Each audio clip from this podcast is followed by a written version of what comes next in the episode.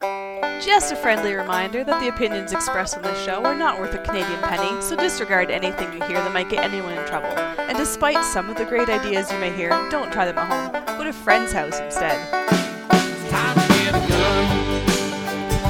That's what I've been thinking. Well, I could afford one. And if I did just a little less drinking, time to put something between me and the sun.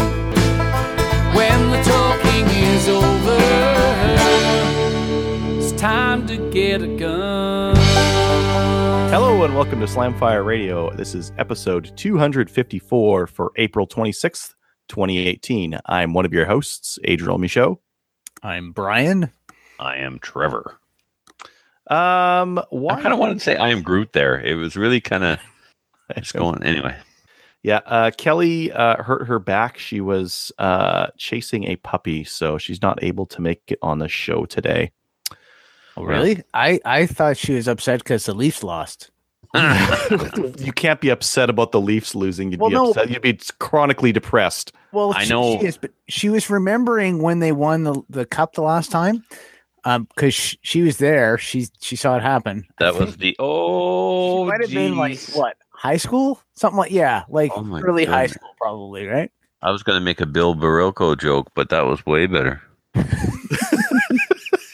Because like they won the cup, and then he died, and then they didn't win another cup until they found him. So I'm like, what do we got to do? Dig him up, go hide him somewhere, find him again, so we can win another cup. Like, Yeah. I also know why spring is late because the Leafs are still playing, so Mother Nature doesn't know what's going on. She's like, "Hey, can't be, can't be spring because the Leafs aren't on a golf course yet, so I better just keep the snow coming. Yeah. Uh, cool. All right. Why don't we get into uh, what we did in guns? What we did, what we did in guns this week is brought to you by the Calgary Shooting Center, Canada's premier firearms retailer. You can get on their waitlist for the Glock 19X by emailing orders at theshootingcenter.com. Brian, did you want to take uh, start us off? Sure. Um, I went and I bought an MTM box today. There, that's it. Woo. No, no. Whoa. really exciting. I, s- I spent some money. No, I'm Why'd spring that on us? Just yeah, no crazy, eh? Just woo, big spender. Um, no, I uh, I did some uh, testing. I guess it was last weekend with the um with the IBI barrel and and just doing a ladder test for velocity and found some some flat spots in velocity that I want to use um for further testing for grouping. So that'll happen in the next couple weeks. I'm hoping. Um, then I spent some time at the range after that with the 1022, just working on some offhand shooting, just just trying to get that subconscious breakdown, that kind of kind of deal. Um, th- it's coming along. It's I have months until national, so that's good. I can I can keep working on this this stuff and and finally get where I want to be. Um, I did a little bit of dry fire practice with the 320 last night. I got to do some more uh, before the weekend because I've got a pistol clinic on Saturday up at Milcon. So be spending the day working on pistol fundamentals. So I should work on some fun- fundamentals here before I go do that. So other than that, I'm yeah, that's uh, well MTM box. That's that's that's it. cool. Okay. Uh, Trevor, did you buy an MTM box today? No, I bought two 1911s. like every other week. because because you bought two, you win. Okay, but only because you bought two. um, I started off, Adrian and I forgot to mention last week that Monday of last week we were on We Like Shooting and we had a lot of a lot of fun. A lot of fun. I added it to the show uh, last week's show. You did, yep, you did. I'm not sure if uh, some people just stop the show and don't listen to me. I know I Mhm. a lot of my podcasts. As soon as I the outro starts, I just shut it off. Maybe. Yeah. So, uh, but anyway, it's something that we did, and it was a, it was a heck of a lot of fun. Um, there was whiskey, and uh, no uh, no um, you're allowed to swear. So yeah, there was whiskey and swearing. It was it was all good. In uh, generous both. amounts of both. Generous amounts of both. Yeah, I knew. See, Adriel, I knew there was going to be a snow day the next day. The forecast was calling for a severe freezing rain warning, and uh, yeah, that's why I just cut loose on a on a Monday night like it was a Friday. and thank goodness because I don't think I got out of bed until 11. yeah. So, um, what else? Oh, uh, the FN FNS from Adriel arrived. So, for those listeners who are watching, here it is. And Adriel, I have a question for you about said pistol. Yep. You put grip tape on it, Uh-huh. obviously, but did you also put something underneath the grip tape first to build it up? Or No. is that just the regular stippling under there? That's the regular strip stippling under there. So there's two grips. That did you see the other grip? Yes. the- Yeah, but I that's there? the one I always ran. I always ran the arched. no. yeah. There's nothing underneath there. It's just Okay. grip tape. It feels uh, significantly larger than my other FNS without the grip tape. So I was wondering if you built up the panels with something first. Okay, cool. I'm undecided if I want to take it off or not.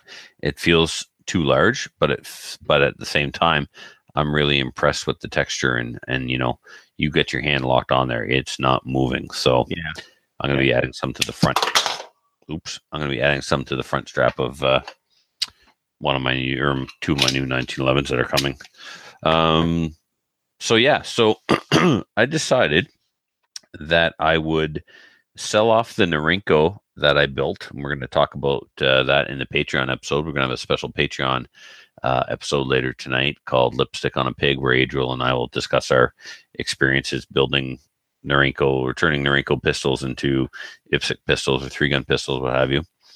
Um, I, you know, project was done. It was fine. Um, it the reason why I dumped it is it didn't fit inside the IPSC box. So because it didn't fit inside the IPSC box, I obviously couldn't use it as a backup pistol without doing more milling work to the slide. I'd have to remove the sight, weld the dovetail in again, and instead of a Novak cut, cut a Bomar cut, which would be another 100 $150 plus a 100 $150 sight. It was just getting a little ridiculous. Um, and I still needed to find a taller front sight. So I said the heck with it and sold some archery equipment so that I could pay for a uh, Tanfoglio Witness in 1911. Now, unfortunately, the cost went up because the euro went up. So everything that we're buying out of Europe, it costs more than it did a year ago. Um, so the Tanfoglio Witnesses are now over a thousand bucks. They used to be under a thousand dollars, and they were like the best sub one thousand dollar 1911 you could get your hands on, but they weren't. I still, you know, think that all 1911s except for the Norincos are overpriced for what you get. Um, but the Tanfoglio was a fairly decent value for the for the money. I did get one last year for the price table at SummerSlam, and it was a little rough. Like I wasn't overly impressed with it.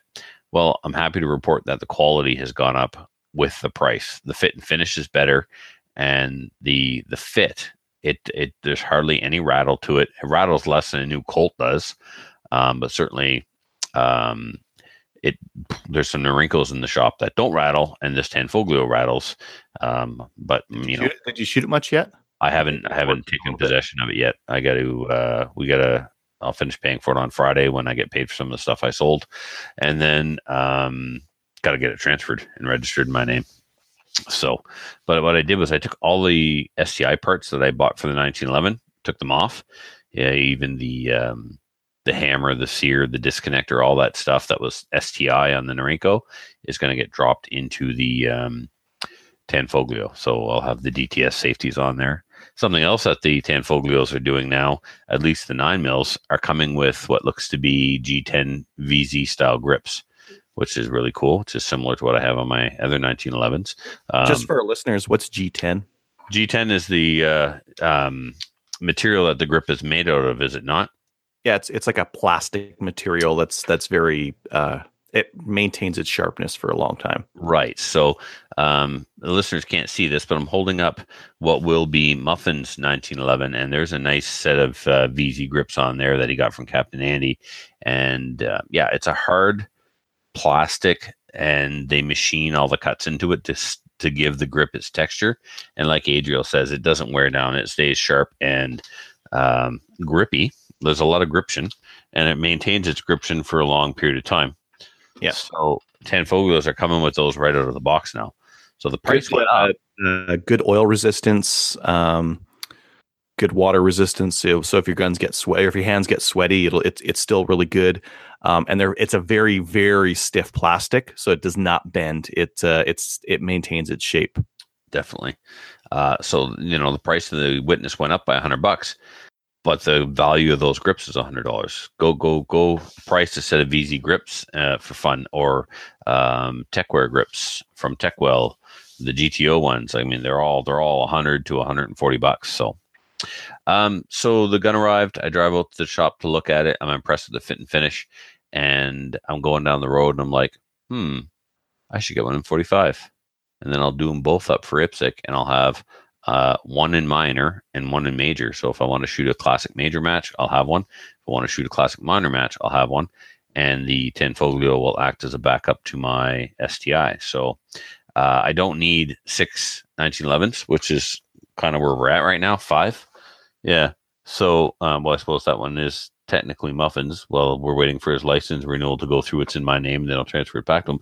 But I got a lot of 1911s, and um, so I'm going to sell off. Well, I already sold the one that I, I worked on and, and reblued and all that. That's gone. I sold that to an IPSC uh, shooter from Hampton, and the other one that um, I had bought for Archie Perry, and then he decided he didn't want it, and I had it all tuned up and stuff. I'm going to put that one for sale too. So I don't need, I don't really want to sell it though, but I don't need this many 1911s. I don't need a bunch of 1911s that I don't use. So I'll have Mhm. basically I'm going to get down to three or four, and they'll all kind of be for IPSC and at least get used. There's a whole pile of safe queens in here right now that I never get around using. So, so anyway, we ordered one in 45, and that'll be on layaway. You'll uh, you'll get paid before he gets paid for that one. Adriel, I haven't forgotten about you yet. Um, I might as well throw myself under the bus because Kelly's not here to do it because you know I haven't paid for the FN yet. So usually, usually I can get one up front, but if I want a second one from Adriel, I've got to at least pay off the one that I already have, which I think is fair. I think it's fair. That's, Um, how, that's how a drug dealer would do it, right? exactly. I can't free. front you another kilo until you pay off the first kilo and keep me coming back. Yeah, you know how to do it. Um, and then so Saturday, Denis was teaching a uh, firearms education course. So I went and opened the shop and ran the shop by myself on Saturday for three hours, and I didn't have a single customer. So I used that time to work on Filthy's high power. Filthy's got a pretty unique high power. It was made in Canada for China, and it used to have a um, tangent sight on the back. You know, basically like a rifle sight. Yeah. Tangent slot. sight. Yep. Okay, good. So, and you know, the back of the grip also has a slot for the stock and stuff. Um, he had somebody work on this gun, and what they did was, and Adriel, I think I'll send you some pictures of this, and maybe you can post them in the show notes. Someone Yeah. cut off the tangent sight, cut a dovetail for a regular rear sight, but then stippled the top of the slide, and it's just it's really awful. It's a crime what they did. What they did. Now, I think I talked about this before. This was a guy who was, you know, just learning to to work on guns, and and now he's a very accomplished gunsmith and does beautiful stuff. Yeah, but I uh, this- before, yeah. yeah. So, so I worked on that all Saturday, and that was a, a lot of fun. I'll send the before and after pictures. Uh, and then last night and tonight, just for the show, I was over at the uh, local um, hockey arena getting ready for Promotion Plus, which is a trade and convention show, uh, Chamber of Commerce show where local businesses put in booths. So the gun club has a booth there right next to uh, the gunsmith. So I'll be working both of those booths off and on starting tomorrow night until Sunday at five, and pumping the CCFR and the show, and hopefully um, selling memberships and answering questions and arguing with aunties. Argue with the pro gunners too. I'll argue with Argue anybody. with both of them equally if you can. Tell me, tell me, your if your gun is better than my gun. Eh, Okay, thirty six is better than three hundred eight. Convince me. How about you, Adriel? What have you been up to? Uh, let's see here. Um, I actually had uh, a buddy of mine uh, say like, "Hey, I got some lever stuff, and my stuff's corrosive." And I said, "Really? Uh, can you get me some cases?" So he got me some, and uh, they're from a different factory. These ones are from factory nine four five, and they were made in two thousand three. And uh, do I need a drum roll? No, they are corrosive. Uh, so there's the non-corrosive one. There's a corrosive one. I did this last night, and uh, it's starting to turn brown already. So I guess that means that Lever is selling both corrosive and non-corrosive ammo as non-corrosive. Yeah, at least the 760 by 54.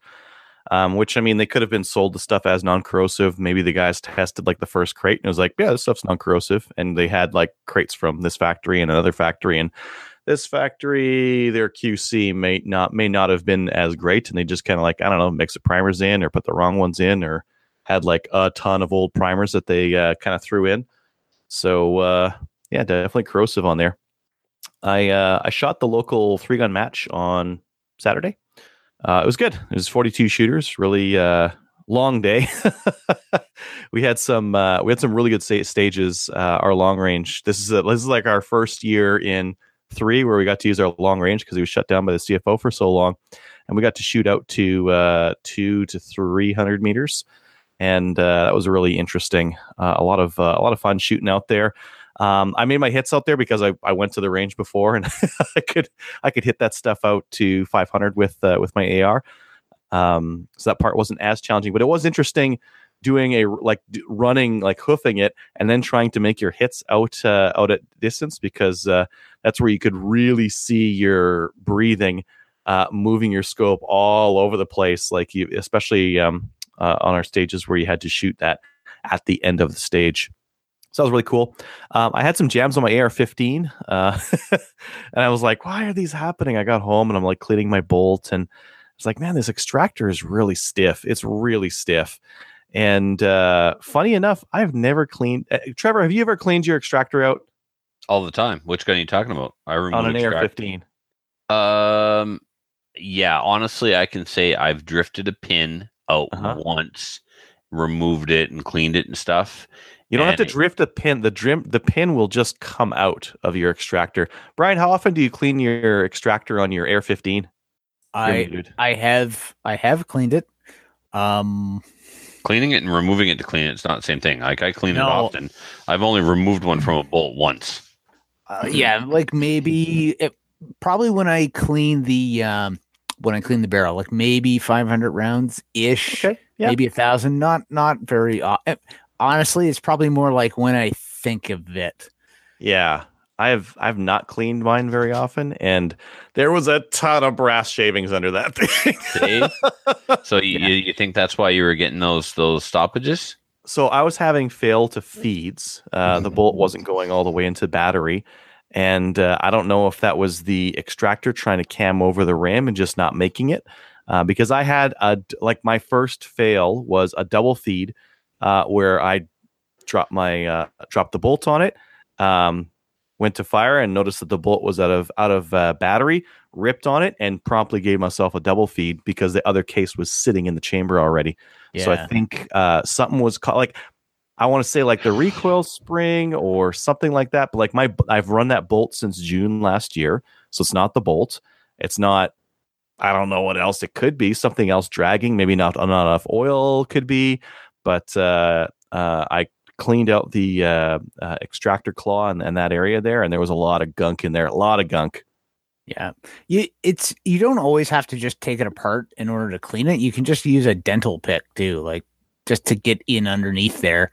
Just not a bad idea. Just if you're So doing regular found- bolt maintenance. Yeah, so like the, the claws like that, I found like over here by the the donut and the spring. Oh.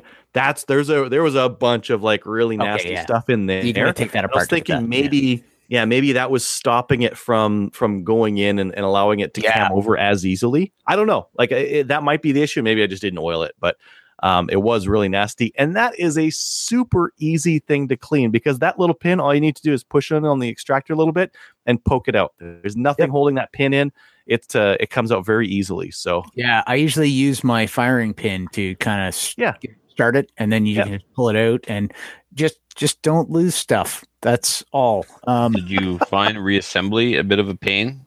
no, it's it's easy. Really? Okay, because I got an extra power extractor spring here. Um, and seems to me I tried to install it once, and man, I just couldn't get it compressed. The extractor or the ejector? Extractor. Okay. Yeah, the extractor is is easy. yeah, I've never had a had an issue. Um, talking This about was small on an NEA bolt after all. One of the things I don't know if the list, listeners, um, well, the watchers can see this. a, a valuable thing, Oh yeah. a magnetic dish for small bits. I need one of those for work. Well, yeah, I use I use one Yeah, too. exactly. I've got actually I've got two here somewhere. yeah, they're great just for chucking stuff in. Oh, I I know where those parts are. They're in the bottom of the magnetic dish. Mhm. So everybody should have that. Princess Auto. yeah, exactly. Yep, this is totally Princess Auto. Yeah, for sure. Yeah. Yeah, yeah. Uh, if you still- need if you yeah. need stuff that you don't need high quality, get go Princess Auto. They will have it. So Yeah. Okay. A parts dish with a, a magnet on it's fine. Anyways, um, yeah, that was the match. Um, couple of really interesting stage designs, some really cool stuff, and uh, yeah, it was good. I got uh, I got first in TAC Ops. Um, I didn't get first overall. There was a guy out of Saskatchewan who uh, Ryan, uh, who's uh, on a different level than the rest of us. yeah, and uh, you know came came to play and and and beat us all at at uh, five of the six stages. Yeah, so but uh, you know that's okay. Uh, let's see. I ordered that CZ Shadow. I think on Thursday. Did I mention I bought it on Thursday? Yeah, you did. I think it was on Thursday. And Monday came and it's already here. So transfer and mailed and uh, at my door already. Nice. Nice. Yeah, Yeah. I had a 24 hour, my second 24 hour transfer within a couple of weeks. Um, so tell me all about it, man. Uh, you've had a, a Shadow 1, and Mhm. now you've got the Shadow 2. Yep. And It's very heavy. it's so heavy. It's uh, the other thing that happened at the at the match. Uh, two people got disqualified uh, by having their Shadow Twos jump out of their holsters. This is a very heavy gun, and trying to hang on to the poor trigger guard. Like I feel really sorry for any holster trying to hang on to this big tank with with a little bit of plastic.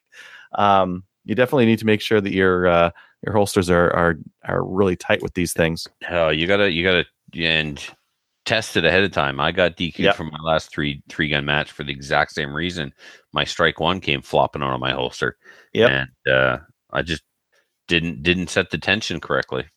Yeah, well, the other thing is like, but between temperatures, like the temp, the tension can change. So, um, you know, if it's cold one day or like That's right. super duper hot the next day, you know, that might just cause the issue for you right there. So, while you're in that safe area, it might not be a bad idea just to check the tension uh, on your on your pistol holster. And then remember, once you put a mag in, it's going to be even worse, and you can't put a mag in the safety area. So if you think it's tight, mm, give it a little bit more to accommodate to uh, account for the magazine.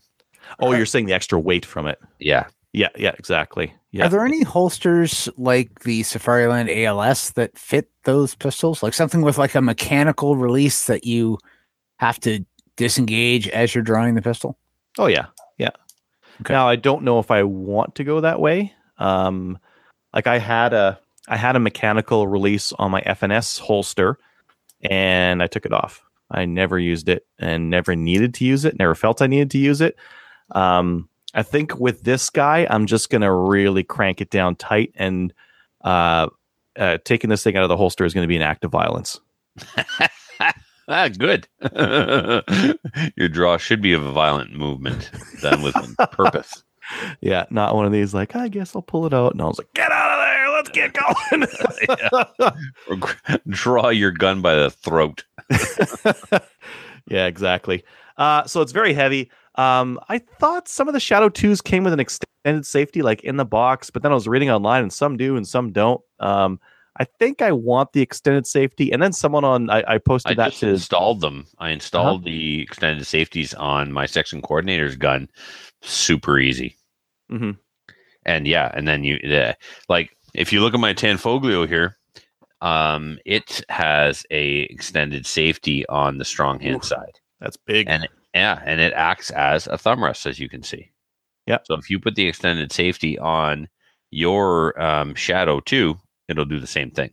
Yeah. And yeah, the, the, the one that they include with it is is like super super skinny. There is Yeah. not much there. well, it's not intended to be used, right? Yeah, Yeah, in You would IPSC production, you wouldn't even use that, right? That's you right. would put the hammer down and then Yep. just double action, single action. Yep. Mhm. And you should be doing the same thing in three gun. What's faster? Just pulling out the gun and shooting it, or pulling out the gun, disengaging the safety, and then shooting it? Oh, but that that Oh, double stop. action versus single action. That come on. double. You're not talking about a revolver. You're talking about a Shadow Two, one of the nicest triggers in the world. You can make Yeah. that first five pound shot. Stop it. Yeah, for the money. Yeah. Did you notice also that um, that has a steel guide rod where your Shadow had a plastic guide rod? Uh, well, my Shadow one was used, and I can't remember if it came with a. If it had a steel, somebody installed it after the fact. Yeah, I can't remember if it had one or not. This one now has steel right out the box, adjustable rear sight right out the box, which you said you didn't care about. But it. for me, that's a huge thing. I will never use that adjustable sight. I will shoot it as it came from the factory. You're just that good. I will use the force you put that thing in there, and then you pull a trigger, and because it's a CZ Shadow two, it'll go in the middle. Well, okay. So, in fairness, the adjustable sight is for people with a bad flinch that need to correct it with a with a sight. yeah, you need to you need to drift the uh, the sight way over to the right and way down low. Adriel, so not it- even kidding. I've seen that at SummerSlam when I shoot people's guns for uh, chronograph, and all of a sudden, you know, the bullet should have went in the middle and it was way off, and they're like, Uh-huh. "Yeah, my sights are adjusted for my flinch." I just Yeah. I literally just roll, roll my eyes. well, I mean, some people will do that. Um, some people say that they're adjusting it for their flinch. Some people say like, "Oh no, I have it adjusted for me." But it's Mm. like, do you realize that you're flinching, and that's why they're going down there? It's not like it's not like your eye alignment along the sights are different than everyone else's. It's uh, yeah, yep, yep. Um, and I went and go went and picked up a couple of mags. Oh man, I love what the like. This is this is an expensive pistol, um, but it's really nice what they did with the mags with these things. They from the factory come with Mec-Gar mags, so like an all metal body plastic uh, base plate, and uh, that's it. You can just go buy these things for like 30, 35 bucks kind of a thing. So the mags are extremely reasonable.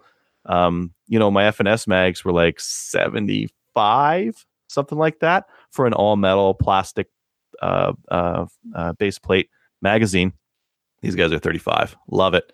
That's Love that they went with aftermarket. That is what they should have used for the CZ Scorpion for mags. Yeah. Absolutely. Feel Oh yeah. Yeah, for the CZ Scorpion, yeah, they totally should have used these things. yeah. It's not hard. They're really like they're decent mags. They're all metal. They've got the two cutouts on both sides. Uh, the follower's really nice. The base plate itself is is decently thick. I still wouldn't mind getting some aluminum ones. I saw some at the local shop here, but they're like fifty bucks a pop. Too much. Get get get brass. Uh, go big or I have to get brass. Not even aluminum's good enough. No. I talked to so at the match, uh, Spectre Ballistics sponsored it, and they gave away a whole bunch of stuff. And I was like, "Hey, uh, you want to make a bunch of money?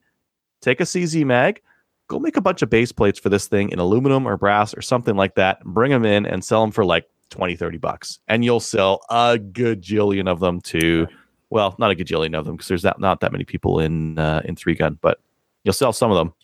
Now, are are the mags the same for the for the Shadow One and the two, or did they do something weird to change them? Or do you know? Uh, well, the Shadow One they use like um, the uh, plastic bottom. I don't know if you can. I'm pretty sure you can use them interchangeably. Oh, okay, Um, yeah. Normally, the Shadow One ones have the the crappy plastic bottom, metal top for the for the Oh. ten rounders, Right. and uh, I don't like those. I I, I prefer like a full metal um, body on the magazine because it makes it a little bit heavier. So it's uh, you know going to be more apt to kind of shoot out of there um, Right. when you when you hit the button. Um, and your spring is not as compressed, right? Because it, it the spring is actually full length. Um, your your magazine capacity is limited in a different fashion, so you're not trying to cram that tenth round in really hard. So Yeah. it's, yeah, Yeah, I mean it's uh it's a big heavy gun and it's got a fantastic trigger on it. The magazine release is really good. Um, I really like the ergonomics on this one with this uh, it's got a bit of a higher cut on the on the back there and it's got a cut in uh, a little bit more on the trigger guard here uh, compared with the Shadow 1. Um, so that kind of lets you get your your hand a little bit higher on the gun and uh, that's been really nice. Um, I just got the transfer notice for like the paper version in today. Uh, so you know, once I get closer to it, I'll uh, take this guy out to the range. nice. I'm thinking with the popularity of uh, the uh, the Tanfoglios and the CZ, CZs for um, for production class in IPSC, maybe they should just have like a CZ Tanfoglio class. Just put them all, just shoot those, and then people with Glocks and other stuff can just shoot Glocks. Well, if you're going to go there, you'd have to put like a weight limit on it or something like that. So, like production guns, it's like, okay, guys, production guns since the 90s should have been like one of these polymer uh, striker fired pistols, and that's the class, and this thing is something else. Or you know what? Or they just make a polymer striker fired class. That's it. Yeah. It must be polymer, must be striker fired. Yeah, Yes, that'd be an option. Do something like that. I don't know. I don't care. I don't shoot much chipstick. I just shoot three gun, and three gun, it's like as long as it doesn't have a comp or a red dot, who cares? So, Yeah, exactly. No, no, it's it's um, they're uh, really nice guns. Everyone I've ever heard of uh, really really likes them. I've I've shot a Shadow One and I thought it was great. It had it had some work done to it apparently, but uh, wow, fantastically accurate pistol, just really cool. So, Yeah. I wonder what kind of mods I should do first because it's not like me to just leave a gun alone and oh, just go shoot it. No, no, you should you should modify it a bunch before you shoot it the first time. I should dremel fact, something should- right You away. shouldn't even dry fire it before That's- you modify it. That's so funny because Andy asked me the same thing. He said, "Your new Tanfoglio in nine mil, you're going to take it out and see how it runs first before you modify it." I'm like, "No, I, have no I have no intention of running it in its current configuration. So why would I waste one round of ammo through it in its current configuration, ripping all the junk parts out, putting all the STI parts in, and let's go." And then if it doesn't work, we'll make it work with these parts. I'm gonna do Yeah. add one at a time thing. now we we see that we see that and we say that like for new shooters they do the same thing they're like oh i've got this gun and i don't know anything but i'm going to get it modified before i start shooting it you guys saying that you're going to modify it before you shoot it well you guys have been around pistols for a while you've you you you've got some experience behind you Yeah, if fair. it's somebody who's newish shoot the gun you got because it'll do better than you the, out of the box Oh, to just to be fair, high- like the, the Shadow 2 is going to do better than me out of the box. Yeah. Just flat out. It's a better gun than I am a shooter. There you go. And you're so you're not making modifications because you feel you have to. You're making them because you want to, because it's a free country, and money. America. uh, it's- America. or And I am I am a Bubba, and this thing will know my Dremel. Here's the thing. I'll feel its bite. But I gotta tell you, I gotta tell you something, Adriel, before you go full crazy on your gun. You guys know that one of the things I love most about firearms is working on them and customizing them and modifying them. Right? I Yeah. like. There's a, a barely a gun in here that I have not modified, customized, furlotide in one way or another, Yeah. except for this one. This is my Tanfoglio Limited Custom Extreme, and it's not had a single solitary thing done to it. I took it out of the box. I adjusted the over travel screw on the trigger, and now I just shoot it. It needs nothing. There's oh, you know, there's a new aftermarket spring. Yeah, that's super. I'm happy for that new aftermarket spring. The gun is fine the way it is. And guess what, Adriel? Your Shadow 2 is actually fine the way it is. Except for possibly a spring kit and possibly polishing some trigger surfaces. Or just shooting it a lot and it'll Yeah. polish itself. Exactly.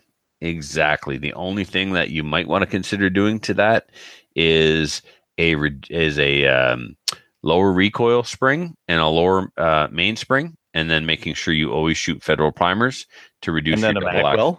And then No. uh, brass grips. And No. then Oh, uh, brass grips.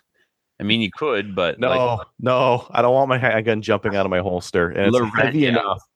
Lorette had a um, stock two, Tanfoglio stock two Australian length, and he installed the brass grips on them, and it weighed more than my 40. It was ridiculous.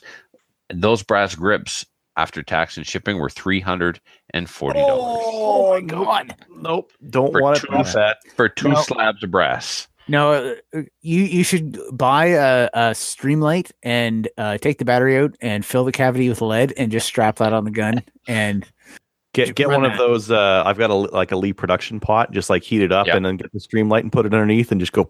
Just fill it up like a soft serve ice cream. Break it off at the top. We're done. leave enough room that you can screw the battery cap back on at the at the end, so it looks it looks right. you don't want what's, what's this glob of lead at the, the back of your light? That's no good. Oh, that'd be a ton of weight. No, I don't think I'll do that. I think I think the Shadow Two, as it is, is probably. You know, I I, I didn't place bad with even with my FNS. My Glock has been really nice to me um, with just that that better trigger and uh, Want the Magwell? And the magwell's You- fantastic on like, that Glock. Just, just mail it to me or tomorrow. No, no, no. can. Whoa, whoa, no, No. it's my turn. Totally It's can. my turn No. to buy uh, an Adro gun. you can have the gun. I just want the Magwell. Oh, okay. Well, yeah, we can make that happen. Brian, you want a Glock or uh, an XD in 45? This is where you laugh. Insert laugh. Oh, he's frozen. Oh, No, no, no, he's not well, I was because my brain locked up. And I can't even. I would rather have a Hi-Point in forty. wow. Woo. Wow. Not XD lovers on this show. All right. I like honestly, I see so few XDs. Uh, like I, I don't know. I think I've fired one once. I've, j- I never see them. They're never around. Like they're, They're the fine. least. It's, it's a polymer striker fired pistol. They're fine. I have seen them. Uh, I have seen the firing pin stop in the channel from gunk and freezing on two guns. Um, but other than that, they're the same as everything else out there. Yeah, no, I no. Uh, Which is to say, like, I I think there's something to be said about having a gun that's really popular. Like, if you have a Glock and you want to modify it or do something to it, there's a lot of parts out there. You want to buy a mag for a Glock? It's 25 bucks. So I mean, there's there's something to be said about buying a gun that's really popular uh, because you get that aftermarket support uh, for the platform. yeah, absolutely. Yep. Yeah, uh, for sure. I Yep. I agree with that Uh, completely. Trevor, what kind of holster are you running with your CZ slash Tanfoglio slash? They're all the same. Um, they're not all the same. Yeah, Um, the Tanfoglios and and and CZs don't use the same holster. Uh, anyway, um, to answer your question, I started off using this for my um, Tanfoglio, and this is known as the Ghost Ultimate Holster, and it just covers the trigger guard and nothing else. The muzzle extends past the end of this. The sight is all open. Um, when it's unlocked, you just need to stand still. Don't even try and breathe. Yeah, that's a that's a NASCAR. That's a racing holster. Absolutely. So I've gone away from that, and now my three gun belt, my classic belt, and my um, standard belt all use this setup. So what we have here is a CR Speed C-Bax hanger, which uses the same attachment as a Blade Tech, and this is actually a Blade Tech Kydex holster. On my three gun belt, it's a prototype Highlander Tactical, and on my um, standard belt for that Tanfoglio, it's also one of these. Do you Blade you Tech have that- and Highlander. that Highlander tactical. tactical belt handle? Uh, Yeah. handy? Yep, one. Yeah, I want to see it because uh, you know what? I am in the market for a holster. So Strangely did, enough. Because I'm such a fan of these C-Bax hangers, the C-Bax hanger is the same hanger that they use on their NASCAR full-on race holster. Um, I actually mailed the C-Bax hanger to Ryan and asked him to make me a race holster to fit that hanger, and it is for my Arsenal Strike One. his his uh his holsters are normally Blade Tech style connectors, though, right? I can't say for sure. I thought they were more like a G code or something. He So does uh, G code in Safariland. Yeah, normally. That's how the the gun fits into it. So it's a single layer Kydex with two tension screws here, rubber grommets, so you can get her down good and tight. Open at the muzzle. Um, trigger guard is well covered, as you can see. If you had an optic on there, that would not be an issue. yeah, So I'm yeah. after. the, uh, uh, the Kraken I just ordered from him. yeah, Um, it's fairly open at the top, and I'm convinced that if and when I go to an optic, I will be able to adjust the holster to suit. Does he do double layer Kydex? I don't think so. Like here's a here's a Red Hill Tactical. That's a double layer. You can see how thick that is. This is his. I believe this is one of his pancakes. It's a Yes. Kraken, and that's a No. single layer. Yeah, this Odin. is uh an Odin. this is a solely Odin. Canadian dual layer, and it's uh it's thick. I kind of like the uh the dual layer because it's very substantial. It does not Yeah. flex or move or anything. Yeah, I'm a fan of dual layer as well. This soul, this uh, Red Hill Tactical would be my choice if Ryan didn't exist. Red Hill Tactical makes nice stuff. That's for the FN. And then this is uh, an old LHS, and uh, I don't have anything nice to say about them, so I'll put it back in the. why did you even show us? Like, why? Like, What's that for? Why, What yeah. what gun's that for? That's an MMP holster. Do you have an MP? I had an MMP.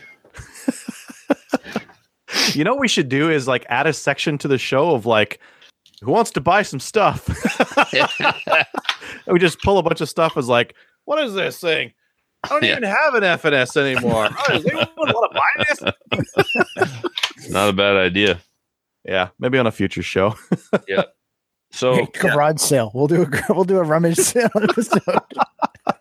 I got this XD in 45. Anyone want it for like a hundred bucks? No. Oh, oh, damn it. Oh man, I have to try again next week. yeah, for a hundred bucks, I'd take it if it was in nine. You got you, you've got conditions on a hundred dollar pistol. Come on. I have standards. I don't have conditions on a hundred dollar pistol. Oh, Hmm. that's fair. Yeah. Yeah. All right. I don't know what topic we were on there. I think we were talking about the CZ Shadow, and we went on a, a little. yeah, you asked me what kind of holsters I was running Mm, for my Wow. Yeah. pistols. yeah. We All right. a bit. Let's uh, let's keep moving on here. Upcoming events. Uh oh boy, three gun. Hey, I'm not ready for that. I should have since I'm like lead hosting and I should know what's coming up.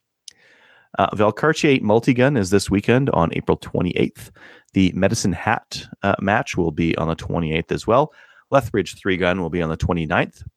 Uh, getting into May here, PFI Canada will be running the Vancouver Island three gun nation match on the May 5th. Northwest Three Gun will be running May 6th at the Morse Mountie Marksman Association. Say that three times fast. And then finally, Chaz uh, Three Gun will be running on May the 12th. And Mighty Peace Three Gun will be running a match on May the 12th. And the Medicine Hat will also be running a match on May the 12th. Uh, do you guys have any event updates that we need to hit on, or can we keep going here? Uh, just to want to remind people that um, there's one spot open for the pistol class uh, for the charity shoot, and so you can um, send me your name. I don't think anyone has. If I end up with an extra person because I can't keep track of my own stuff, then that'll be my problem, not yours. Also, want to remind people that you can um, please send donations for the charity shoot if you're unable to attend to slamfireradio at gmail.com. And a reminder that this year's charity for the eighth annual Podcaster Network charity shoot is the Dalhousie Regional High School Breakfast Program, a program that feeds hungry school children and relies solely on donations from the public. So, by all means, um, certainly uh, we'd be more than happy to take your money. We'd be happier to take it from you in person and see your smiling face. But if you can't make the event, you can still contribute. Um, I think that's it, Adriel. Everything else can wait till next. How week. many uh, how many people are you at for the Alberta uh, course? I don't know. Okay, As far Fair as I know, there are still spots. I was talking to two guys who might come. Oh, excellent. Yeah. Cool. I think. Get them some information. All right. So maybe next week I'll have some concrete numbers on everything. I'll I'll do my homework. Cool. Uh, news. Uh, we have a new show sponsor. We do. So, Oh. um, uh, we announced last week without checking with Ryan that he was going to be our new sponsor, and he went for it. That's that's called a, a presumptuous close, and it's a great sales tactic. It sure so after a few days, Ryan or Brian was like, "So, uh, any news yet from uh, Ryan?" So I sent Ryan a proposal, and uh, he accepted it. So we are proud to announce that uh, Highlander Tactical is our newest show sponsor, and he will be sponsoring the listener feedback portion of the show. He has provided the listeners of Slamfire Radio with a 10% off promo code, and that promo code is all caps Slamfire. I don't know if it's live yet, guys. I apologize. I just know that he's a sponsor. I know we have a code. I know the code is Slamfire, and I know it'll get you 10% off on your next holster purchase or anything you purchase over there at highlandertactical.com. So go on over and check it out. And um, if it's not live, hopefully, hopefully it will be live soon. So um, stay tuned for more details on that. And then, of course, you know we will be running uh, his holsters uh, on on our belts from now on. So how awesome is that? So I guess my choice is made for my holster. It kind of is, yes.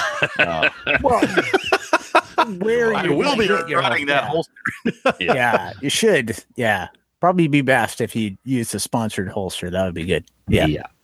Yeah. So If I get ten percent off, I mean, I guess the choice is made for me. All yeah. right. uh, I think you probably get a little bit better than ten percent off. The listeners will get the ten percent off. I just got to sweet talk them and like you'll send 11. them naughty photos of myself, and I'll get more. More Unsolicited pics are never good. No. Never. Oh, really? Yes, and when you send that picture out there, it's out there forever.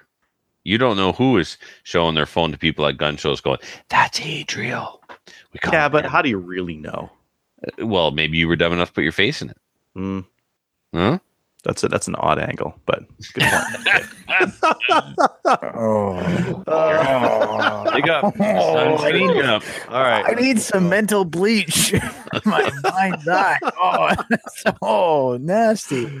Uh, all right, let's get on to new gun stuff. Uh, have either of you guys take a, take a peek at this first one? No.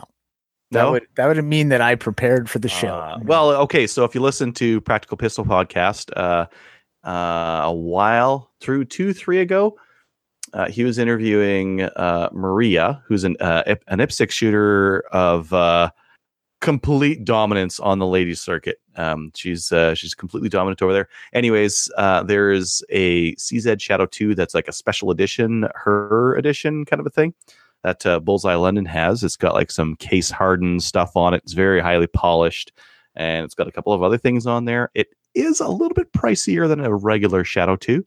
They'll be retailing at twenty four fifty. At twenty four fifty for the absolute tricked out, peaked, high end Shadow Two, and let's just head on over to see what a Tanfoglio. or a 2011. Check out what a 2011 costs, and all of a sudden it's like 2450, and it looks really cool. Mm, I don't know. That's not so bad. Exactly. A 2011 is oh I don't know 3800 bucks. yeah, you're looking at like four grand plus. The the STI DVC uh, three gun model is like four thousand five hundred. It's four plus. So right now I'm looking at an Australian length stock 2 extreme $2746.99. Yep. Yep. So maybe it's not that highly priced, and it looks really neat. It looks amazing and it's and it's only $2400. Only twenty four hundred. All right, that's kind of cool. Uh, I I don't know if I missed this or not. Wanstalls. What about? Wanstalls brought in some Serbu RN50s. These are the Serbu 50 BMG that you kind of screw on the the cap at the back. Uh, fifteen hundred dollars, one thousand five hundred dollars for a non-restricted 50 BMG. I want one. I might buy one. $1,500 for a 50 BMG. Yes. And it's not like the That's Dominion Arms cheap. ones that that shreds your arms and turns you into hamburger. Well, uh, the other thing you have to do with that is you have to put a non-restricted lower on the the Canada Ammo one because the Canada Ammo one fits on an AR-15, whereas this one comes with its own thing. This is hor- horrible looking. So it's cheap. I would say cheap and cheerful. you want a good-looking 50 BMG, you're going to pay like three grand. Is that what that Steyr one costs? Oh, the HS50? Yeah, It's way up there. Huh. Fired the snot out of that a few times. Didn't realize it was an expensive gun. Oh, yeah. anyway, this thing is horrible. It looks like it was. It looks like it caught fire and someone put it out with a chain. it's cheap and cheerful. There was a lot of uh, a lot of really cheap 50 BMGs in like the 90s and 2000s, and then we got away from them. That's that Steyr HS50 is forty two hundred dollars, and there's none in the country. One of the guys in my club bought one at the local Canadian Tire. Canadian Tire sells 50 BMG rifles, Canadian Tire deals with North Sylva. North Sylva is the distributor. huh? Oh, uh, Steyr has uh, a, a repeating one, and that's uh, a bolt action with a magazine that goes out the side. That one's seven thousand uh, three hundred dollars. Okay, Uh, now hold on a minute. This this Serbu thing, it Yeah. it's it's got a screw on a breech cap. So you unscrew the breech cap, you put the cartridge Wait, in. it, you break it open first. It break opens at the middle, and then you unscrew the thing. You pull it off. You put a round in there. You screw the thing back on. Put it up. Cock the hammer and fire. Cheap and cheerful. okay, it's cheap. I don't know if man. Bri- Brian, you're with me. There's a lack of cheer, isn't there? Uh, yeah, there's there's lines like I I have I am not the aesthetic snob that Trevor is. However, this looks a lot like a grease gun and It looks operates much like a grease gun. Yeah. And no, no, I'm not spending fifteen hundred dollars on a grease gun. No, not for me. Uh, well, you could spend. Let's see. I'm looking at another HS50 here, and this one is uh nine thousand. Oh, well, this is another semi. It's nine thousand three hundred. Can we get that? I thought some of the semi 50s were, were banned. Uh, specifically the Barrett. Barrett. Yeah. Um, Because I it's in a magazine somewhere. No, Yeah, we, exactly. we've got that uh, that GM Lynx, the GM6 Yes, links that that Tactical do. Imports brings in, but those are like 15 grand at least. Okay. Hmm. I vote. Yeah, move 50 on. BMG rifles are expensive. They're not cheap. So the fact they're bringing them into Canada for $1,500 Canadian is very low. worries me. It may I'm be not- another Dominion Arms bomb waiting to go off. Yeah, I do not want Uh, to be. No, there's less of a worry with this one. There's no like, there's no bolt out of battery. You break the thing open, you put a round in there, you screw the cap on. I mean, you you could fire it without the screw all the way on, maybe. But you find out that it, it actually is made out of the body of an aluminum grease gun and it blows apart. There's That's there's possible, too. That's I It's possible, but Anyway. like Ser- is not a small company. Yeah no no I I'm just honestly I, I don't have much interest in a 50 myself. Just it's just not my kind of deal. If I really wanted to shoot 50 and I was you know tight on money, sure this will this would get you in the 50 game. Why not? I would skip right past 50 and go for 338, but that's me. 338 what? 338's on the way to 50. It's Yeah. not past 50. I would skip sideways then. like it's a better cartridge for long range precision. Oh, absolutely. Oh, Sure. yeah, yeah, yeah. But No, it's no, not a 50. no, no. The 50 BMG No, is 50. great it, in a machine gun. That's what it was meant for. And then it's been employed as a precision long range cartridge in the meantime. So Mhm. I think the first use was actually a 50 BMG with uh, Carlos Hathcock had a, a scope welded on. Put welded one onto a, an M2 or something silly. Yeah. Yeah. Because Cool. they didn't have 338 Lapua at the time. So Nah, because there was He none. had And he, still, he wanted to shoot stuff very far away. yes, yeah, that's that's exactly right. So anyway, okay, I won't be getting in line for this particular product. You can't. They're already sold out. Now Well, they're they're selling in out the next name. one Did that's we just go in. on about it for Okay, 15 friggin' minutes. this was mediocre podcasting. This we don't all have to strive for mediocrity. We need some All right. furlough achievement. Furlough achieving. Do you want to talk about this real glittery engraved uh, CZ? um, okay, I'm I'm calling it up here. Oh my! Oh my! Oh, speaking of eye bleach. Okay, so this is from North Sylva CZ75 SPO1 engraved for a bargain price of seven thousand five hundred dollars. Yeah, the amount of like hand engraving this thing is uh, high. Oh yeah, no, for sure. Like there's there is a lot of effort into this. What? I'm not sure why, but there's a lot of Scrimshaw. That's what this is called. This is called Scrimshaw. It's It's very popular in South America. They scrimshaw horrible guns. That's gold inlay, kids, by the way. Yeah. Um, now is presenting it to everyone here. yeah, there you go. Is this more ostentatious than the um, Beretta PX4 Storm that is also all blinged out with gold inlay and it is Oh, because a it's just PX4. Storm is a is a garbage gun to inlay Right. scroll work and whatever. Well, that's what I'm saying. They, they, they, so Ian from Forgotten Weapons does a real good video series on Scrimshaw and the South Americans that do it, and man, they take some garbage guns and make them look well like a garbage gun with Scrimshaw on it, but they really put a lot of effort into $38 guns. Like it's crazy. this looks like a lot of effort. This is a lot of effort. How much do they want for this thing? seventy five hundred dollars. Yeesh. A little pricey. Little pricey. A little pricey. But you know, three gun legal. Good to go. yeah, this would not be production legal for IPSC. No, Nope. why not? Um, because you're not allowed to change the finish on a production gun. They would Oh, have to pump out uh, so many of these fair to enough. qualify to be on So the you'd that's be an in standard gun. minor. Exactly. Okay, awesome. Uh, you'd be in standard minor in style. Yeah. Oh man, I think you would have to have a, at least a fedora with uh, like a feather. Like, Fine velour jacket. All right, let's keep going Yeah. here. All yeah, right. It's this Lee thing. Yeah. Uh, well, you guys, have you guys seen the Lou Lee Progressive Press? Nope. They come out with a new model. Uh, Lee Breech Progressive. Let me just take a real quick peek here. The auto Breech Lock. If I still uh, hung out with the guys on the Reloading podcast instead of being a pansy and too tired to record every Tuesday night, I'd know. Here we go. So here's the uh, here's the auto Breech Lock. It's uh, it's using a couple of interesting things. So it's kind of using like their kind of like their classic cast turret, but it's a progressive. It's very cheap at 150 dollars.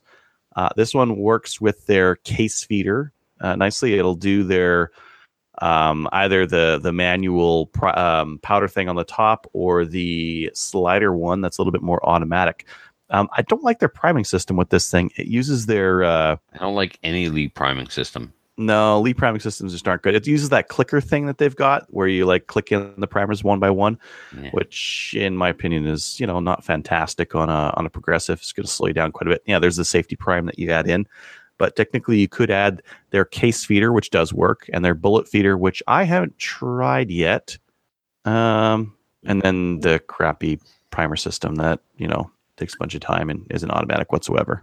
I um, am typically not too impressed with bullet feeders, but John Schneiderbanger from the X Metal Squad was um, posted a video earlier of his Dillon 650 with a bullet feeder, and it, it- he's got his thing adjusted perfectly. All he does is crank the handle, crank the handle, and he gets a bullet. You know, normally you crank the handle, you seat the bullet, crank the handle, you seat the bullet. Step up from the 550 where you seat a brass, you seat a bullet, you crank the handle, you manually rotate the shell plate, seat a brass, seat a bullet, crank the handle. Um, this is slick. This might be something I look into. I've I've never felt slowed down by having to see the bullet. It just Me doesn't either. bother me. Honestly, Brian, me either. But you know, with all the Mark Seven stuff that's on the market now, and converting 1050s, and guys cranking out 2,400 rounds an hour on their Mark Sevens, I'm like, hmm. So you're right. I've never felt slowed down, and the more you add to the press, the the more you lose a feel for it. And you definitely have to check your ammo to make sure your primers are all seated correctly, et cetera, et cetera. Oh, but yeah, yeah. That's um, yeah. That, the primer, the, the bullet feeder doesn't affect your priming. That's we will say it doesn't. It does not cause a problem for priming. No, it doesn't. But if you, if you go to a Mark Seven, you definitely need to uh, to look into that. But anyway, Now, yeah. Getting back to the Lee Progressive uh, Press, um, if if listeners don't listen uh, listen to the Paracast with uh, our, friend Tommy, uh, listen to him and his recent match experience with his um, ammo loaded on a Lee Progressive Press. It's not a cheap way to load ammo. Mhm. If you end up with a, you know, a magazine uh, like a bullet box full of squibs, it's not cool. he's been struggling with that press since the gun dudes. Was it a Loadmaster or a Pro 1000? Who cares? It's the a Pro Lee. 1000 is tr- is total trash. No, it's the step up one from that. Uh, Okay. it's the Rangemaster, Loadmaster, Loadmaster. Yeah. Yeah. Tommy really needs to save some Get money and buy himself something nice. He deserves it. He's, Yeah. That much he deserves. So cool. All right. Why don't we head on to the main topic? And welcome to Slamfire Radio, Othais from C&Rsenal. Welcome to the show, Othais. Howdy. So, uh, tell if maybe for some of our listeners who uh, who aren't on YouTube very often or just haven't seen, uh, well, you know what, they have seen your stuff, they just don't know that it's your stuff. Uh, tell us a little bit about uh, C&Rsenal. Uh, so C&Rsenal started, oh Lord, it's probably been six, seven years ago that I really started doing sort of article writing and photography. And at that time, I started partnering. I'm kind of a talker, so I started working with local museums and stuff, borrowing from collectors and that sort of thing. Um, and sort of stage one was sort of getting into this assembly line style where I would do photographs and do the research and build up books. After a while, I realized that I was reaching sort of the top of being able to communicate with people that way. Um, and so I moved over to video. And from there, we actually, right as we were planning to go over to video, we got a message from what is a YouTube series known as The Great War. And they were looking for uh, licensing images for use because we were doing such good firearms photography from the era. Um, Yeah, you, And I you said, have actually- those uh, those ones with the pure white background that are like uh, Yes, uh, parts to- exploded parts. Are you? yeah, it's, it's weird, but it's it's we're sort of identified for the style, but realistically, our our style is just textbook, you know, um, art house kind of white background, very clean, neutral appearance, uh, very minimalist design.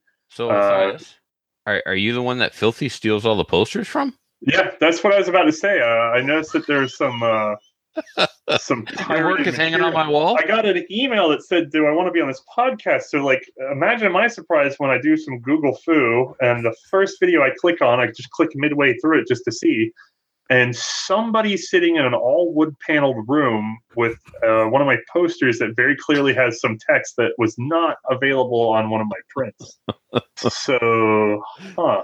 That must have been the one that said Trevor's part list. Mm-hmm. Yeah, that's when I was building a Garand. So the guy who hooked me up with the Garand receiver also hooked me up with a fancy poster that I could just check the parts off as I went. I, I may also have some pirated artwork on the wall. okay. Well, just let me know where to send the cease and desist. to the Empire. Wait, I have to cease having it on my wall? No, I, no. no. no, I don't care. Individual stuff has never bothered me. There's a poor, some poor sucker on Reddit that like his girlfriend had apparently downloaded and printed one of my posters, and so he went on uh, Reddit and was just like, "Yeah, look what my girlfriend got me. It's this beautiful poster." And everybody's like, "Oh, sweet, she ordered one of Othais's posters." And he's going, "Who? What?" And they're like, "Did did she buy it from him?" And I was like, I can't remember what it was, but I was like, "Oh, this hasn't gone to print yet, so this is very clearly something that somebody just downloaded." And so all hell broke loose. I was like, "Guys, it's not that big of a deal." Now the Damn resellers, commies. I've I've had to chase about four people off of eBay and stuff like that though because they'll just walk with them and start reprinting them, and I'm like, no, no, no, no, you can't make a business out of stealing my stuff. Like if No, you just want to print something off, I'm not going to be mad. But Yeah, that's dirty. come on, man. Yeah, for sure. And I'm not But- paying for anything from Filthy, so no, I got all No. my stuff for free. So it's all good. He's Even not. the stuff, even the stuff Filthy doesn't steal isn't worth paying for. in fairness, in fairness, the stuff that I put out there, I think max resolution is like. I mean, I do I do pretty heavy resolution, but it's like 1500, 2000 pixels or something like that. If you order from our print shop, uh, you can get like a 24 by 36, and then like the pixel resolution on a single rifle is something like I think it's like 8,000 pixels wide that's being put into that. So the resolution is fantastic.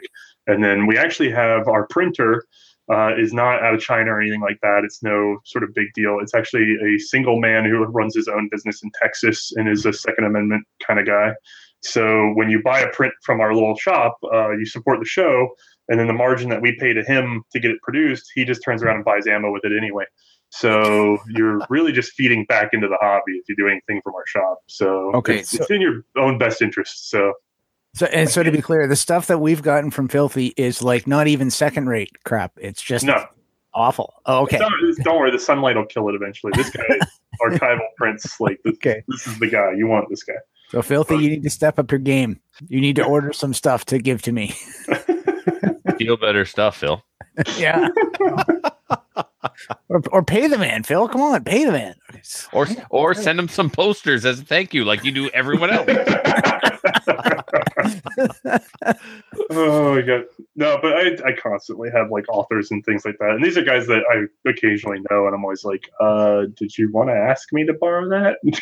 So no it's just the it's the nature of it. It's actually kind of why i moved to video because i would have spent more time chasing my own copyright than just producing content that would flock people towards what we were doing. So it's better just put on a good show. Um if something's you know if it's egregious obviously just go knock it out but i tend not to go chasing it down as hard as all that So you're mentioning that uh, you you started getting to the video. So uh, Oh, yeah, us, I'm tell us about that. Yeah. yeah. so Great War wanted license images. I said that we were about to do video anyway. So we actually made an agreement with them to go into World War One, which is the dumbest thing I've ever done in my life because I basically promised to go through World War One gun by gun. And at the time, I was much more, I had much more background in World War II. And so I'm thinking, okay, World War One, I, I know what the basis of all these are. This will probably be like maybe hundred firearms. It's a lot more than that. Number one, um, and then number two, as we started producing the show, I think it was like a half, 20 minute to half hour format at first. People wanted more and more and more detail. And the more detail we put in, the more viewers we got. So now we're averaging easily, you know, 45 minutes to an hour and a half on most videos. And we're dropping those docu like we're dropping them full documentary style every other week. So I don't know that this has ever been done. And somebody pointed out to me that Tales of the Gun had 40 episodes at maybe 45 minutes each. And now we're at 75 episodes and we quite regularly beat an hour on them now. So we're sort of surpassing where Tales of the Gun was at, which is just wild to think about just from a little YouTube production. Yeah, that was with uh, the Great War. Is is Neidell? Is that the guy? Yes, Indy Neidell. Oh man, oh so Yeah. good. Yeah, Yeah. So that's uh, for those who don't know, that was a that's an ambitious project that's actually going to be wrapping up this year, where they were doing World War One week by week, and they would retell the story of what happened in World War One a hundred years beforehand. And so that was a beautiful format. So we came in as weapons experts, and so I'll go in with a big pile of stuff from a country and sort of talk about their weapons and how they were used, and then I'll just get out of their hair. But um, that cross promotion gave us a chance to sort of get an instant audience which yeah. was actually really important because this is an extremely expensive and complicated show to produce. But um, we've been doing all right. We have a big patron community. Um, we just hit 100,000 subscribers. Uh, I think our average viewer will, if we put out just the the worst, most unpopular gun, we'll still get about 24,000 views. So Sweet. um, it's it's solid. Like it's not a we don't have a lot of up and down. It's it's a very consistent audience. Yeah. So I mean, like when I review a gun, I'll I'll usually shoot a video for about an hour and then edit for about a half an hour and then uh, and then post it out. Is it- is is your experience about the same? Yeah, uh, just exactly that. No, um, we have a small but growing team. Um, we actually have our own animator full time now. That was a big thing for us once we hit those Patreon goals. That's the first thing I did because the animation was actually killing me. Um, if you watch the old series, there's 2D animations that I was cranking out. And I think it's like 20 hours a pop for those that was on top of everything else I was doing. But nowadays, it's kind of hard to track down the hours per show because there's a lot of overhead because we're working from a fixed diminishing list. So as we get to the end of this, I have to find rarer and weirder guns. Like I think we did the Pedersen, you know, device, which was a secret gun. There's maybe five in existence, and we managed to get a hold of one and actually run it out to the range and test it and work with it. Um, the overhead on that episode was insane because we had to go to like Louisiana and back, and then we had to repair it and all sorts of things. So um, your average episode can take anywhere from like 200 man hours to like 600 man hours, depending. Uh, the Mosin episode, especially, we were talking about this before we got on here, but the translation effort on it just kind of went off the rails, even with two native Russian speakers, and it just it bogged down. And I think I probably had like 150 hours just in the translation and sort of interpretation of the information for the Mosin. So it's odd because everybody has a Mosin, but you don't think about the fact that there really is not a lot in English language that goes into where it came from and why. I mean, people know it showed up in 1891 and the Russians made it, but they don't understand why. Like, I think coming through that episode, one of the things that stuck out is a lot of people sort of read. I never realized that they have vertical locking lugs and almost nothing else does. Like it's you're so used to seeing them, but almost every other bolt action for that era has horizontal locking lugs for a reason Yeah. because it keeps you from locking up on the ammo. But the Mosin's like, no, no, no, we want vertical lugs. Well, how are we going to get around? We have to add this rail.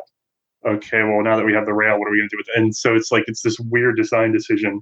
And luckily, this man out of Russia now has uh, uh, Chumak has put together a book that is like he's gone through every Arsenal document and he found out why they did everything. It's a little insane, but there was a reason, and we just had to get it all into one format so people knew why the gun is the way it is. Yeah, you guys have some like eh, for for people who haven't seen your your videos. Your videos are extremely in depth. you guys dive in on on our particular firearm or series of firearms, and uh, yeah, that Mosin one was really interesting. You guys talked about a short one on there, a carbine that I don't think I've seen before. I can't remember the name of it though. Yeah, that's uh, the 1907. Um, it's probably if anybody's watching the video now, it's in that back corner. There's lent to us by a big collector named John Clear, wonderful friend and potential body double for myself.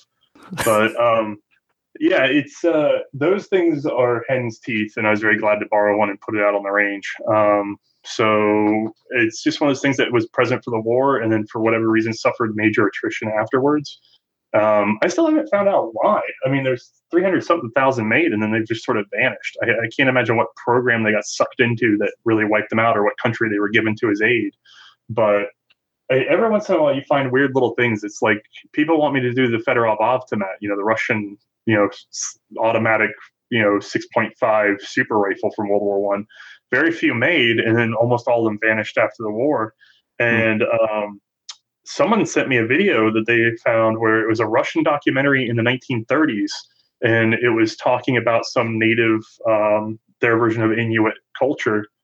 And there's hunting seals or whatever, and one of the guys is sitting there just plugging away with a Fedorov Avtomat, is what he's got on his shoulder. And so I'm going, well, there's where one of them went off into the Arctic. so And it's it's- hunting. You're just amazed at where this stuff ends up going. I mean, sometimes it's just like, well, it stopped working, so we gave it to you know indigenous whatever. It tends to be the case with the French automatic rifles, the RSCs. They were given away. They just broke the gas system and turned them into terrible straight pull rifles and gave them to indigenous peoples, and that's why they're so hard to find. Because once it broke down, they just handed it away. Yeah. Well, I mean, you could make parts for it, but why when you have the next generation or the next great thing, right? Just But, or no, actually, the weird thing is a lot of times they went back to garbage. They would just be like, uh, the semi-automatic rifle is just too expensive. We have millions of these bolt actions, and ultimately, we just threw millions of men at the problem. So why bother having one guy fire a whole bunch of rounds if it's going to cost us more money? Like, at some level in this this sort of this war, like like World War One and on into the interwar period, there's almost this like devaluing of the human life and then by the time the human life becomes valuable it's like well we already have all this crap laying around. We're going to make more of it. We'll just use what we got you know? So Mhm. world war Two is going to be interesting because it's like they finally get off their butts and start inventing new guns after they sort of ignored it for two decades so well, and then with the Russians going back to the to the Mosin afterwards, that was uh, that's really interesting. I mean, if you if you if you've owned a Mosin or uh, an SVT forty and you've taken it apart, you can kind of you can kind of like sympathize with them a little bit, trying to do that out in the snow and the cold, trying to to clean all the corrosive salts off that thing afterwards, right? i mean it's sometimes idiot proof is what counts and the the biggest hurdle for every gun design it's like automatic pistols when they came out it's the revolver was at the end of its life like the, the end of its development curve. The swing out cylinder double action smooth pull ultimate reliability of it. Like on into the 80s people say the revolver is more reliable than the semi-automatic pistol. It's just it's just said that way. And part of it is ammunition reliability and then part of it is also the revolver had made it through you know 100 years of development and was sort of settled. And then the pistol is like 10 years old and it's up against the revolver. And then you get into World War One and semi-automatic pistols are I mean, the good ones are maybe like 20 years old. And we're talking Borchardt style C93, C96s have only been around for 20 years. Mhm. It's not enough time to get through all the problems and also to let the patents expire, start using the best ideas. And so that's the argument that you run into all the time. Semi automatic rifles don't really start kicking until the 30s, like, not really. And then as they're developing them in 30s, they run into patent problems. They run into the fact that it's a new technology, an emergent technology. It's not tested. And so you just get in these cycles where you're like, well, obviously semi automatic gar- rifles are garbage. It's like, no, you're competing against a 70 year old product. Like, it's Yeah. development cycle. Yeah, and they got to try a couple of different design philosophies and uh, operating actions before they find the one that's like the one to go with or the two Yeah. to go with. Well, it's it's interesting. Firearms development is intelligent design meets natural selection. It's you you try to design it intelligently, and then something kicks off, and if it works, it great, and if it doesn't, uh oh, and then the better designs sort of come out of the ashes. And so it's just a combination of two types of evolution. Yeah, hopefully, and then it throw some government processes, government bidding processes on top. Oh yeah, well, government bidding is why you have something like well, government decisions are why something like a Mosin manages to stay in service for hundred years, despite the fact that it wasn't good compared to its contemporaries the day it came out. So hmm uh, there's always the oddball sort of. There's also, I should say, it, it would be comparable in the sort of natural world to sexual selection, which is that you can have natural selection, which is survivability, but you can also just have the appeal for like something about this is more appealing, and we just bred it like crazy for no discernible reason. So Kind of like the uh, the L eighty five, the uh, English English rifle there. we, we had Ian on to uh, to talk about that one, and, and that was interesting as well. there's always something like there's always personality. You can never remove the human element from history. Yeah. Well, I mean, we've ta- so we've talked about some of the milsurps that uh, maybe shouldn't have been around, but uh, what's your favorite milsurp or, or the one that you think was uh, maybe ahead of its time? Um, yeah, there's a number of guns like that. One of the one of the worst guns of World War One was actually very smart in design. Um, the Ross rifle used an interrupted screw style bolt head. Uh, used a nice smooth straight pull action. As we know, that's going to be important when you get into gas operated systems because you need to be able to rotate that. But you need to be able to cam a bolt over with a linear push rod.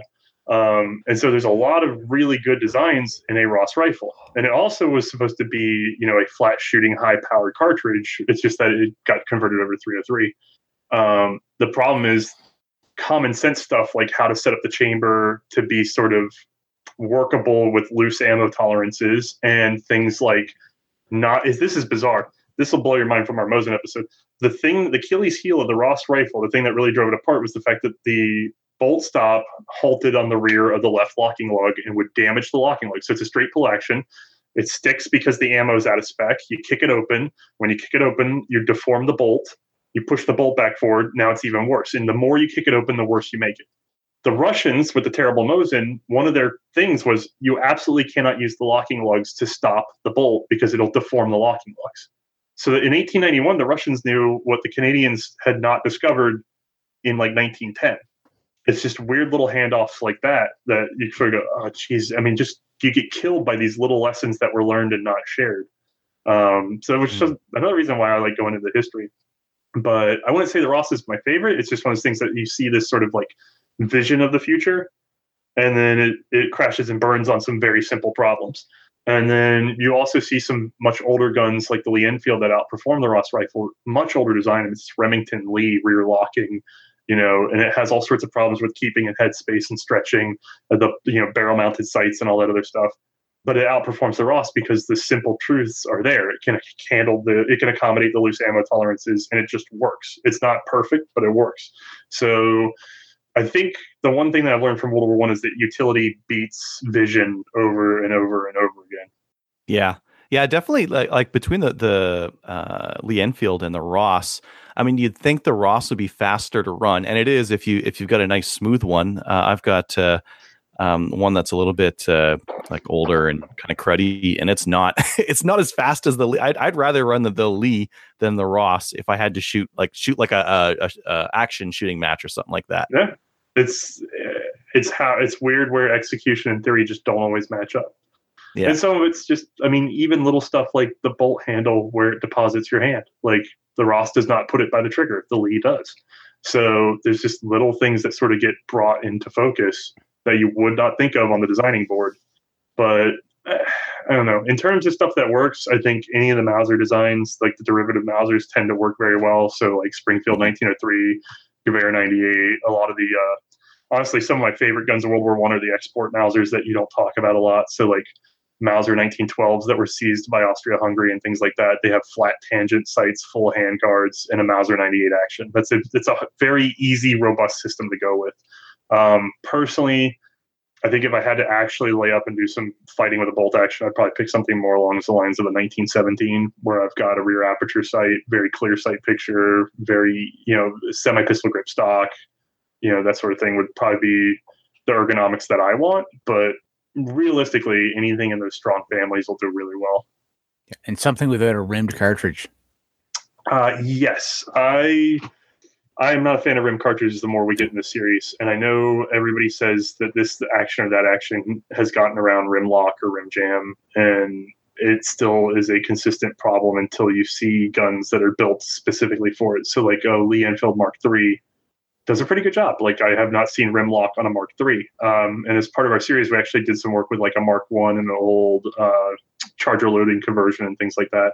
And some of them had uh, most Mark threes have what's called a Mark Five magazine. Uh, it's been improved. All the angles are set just right to get that thing to feed the rimmed ammo, and then you have a rear chamfer on the ammo that helps with things, and they feed very well.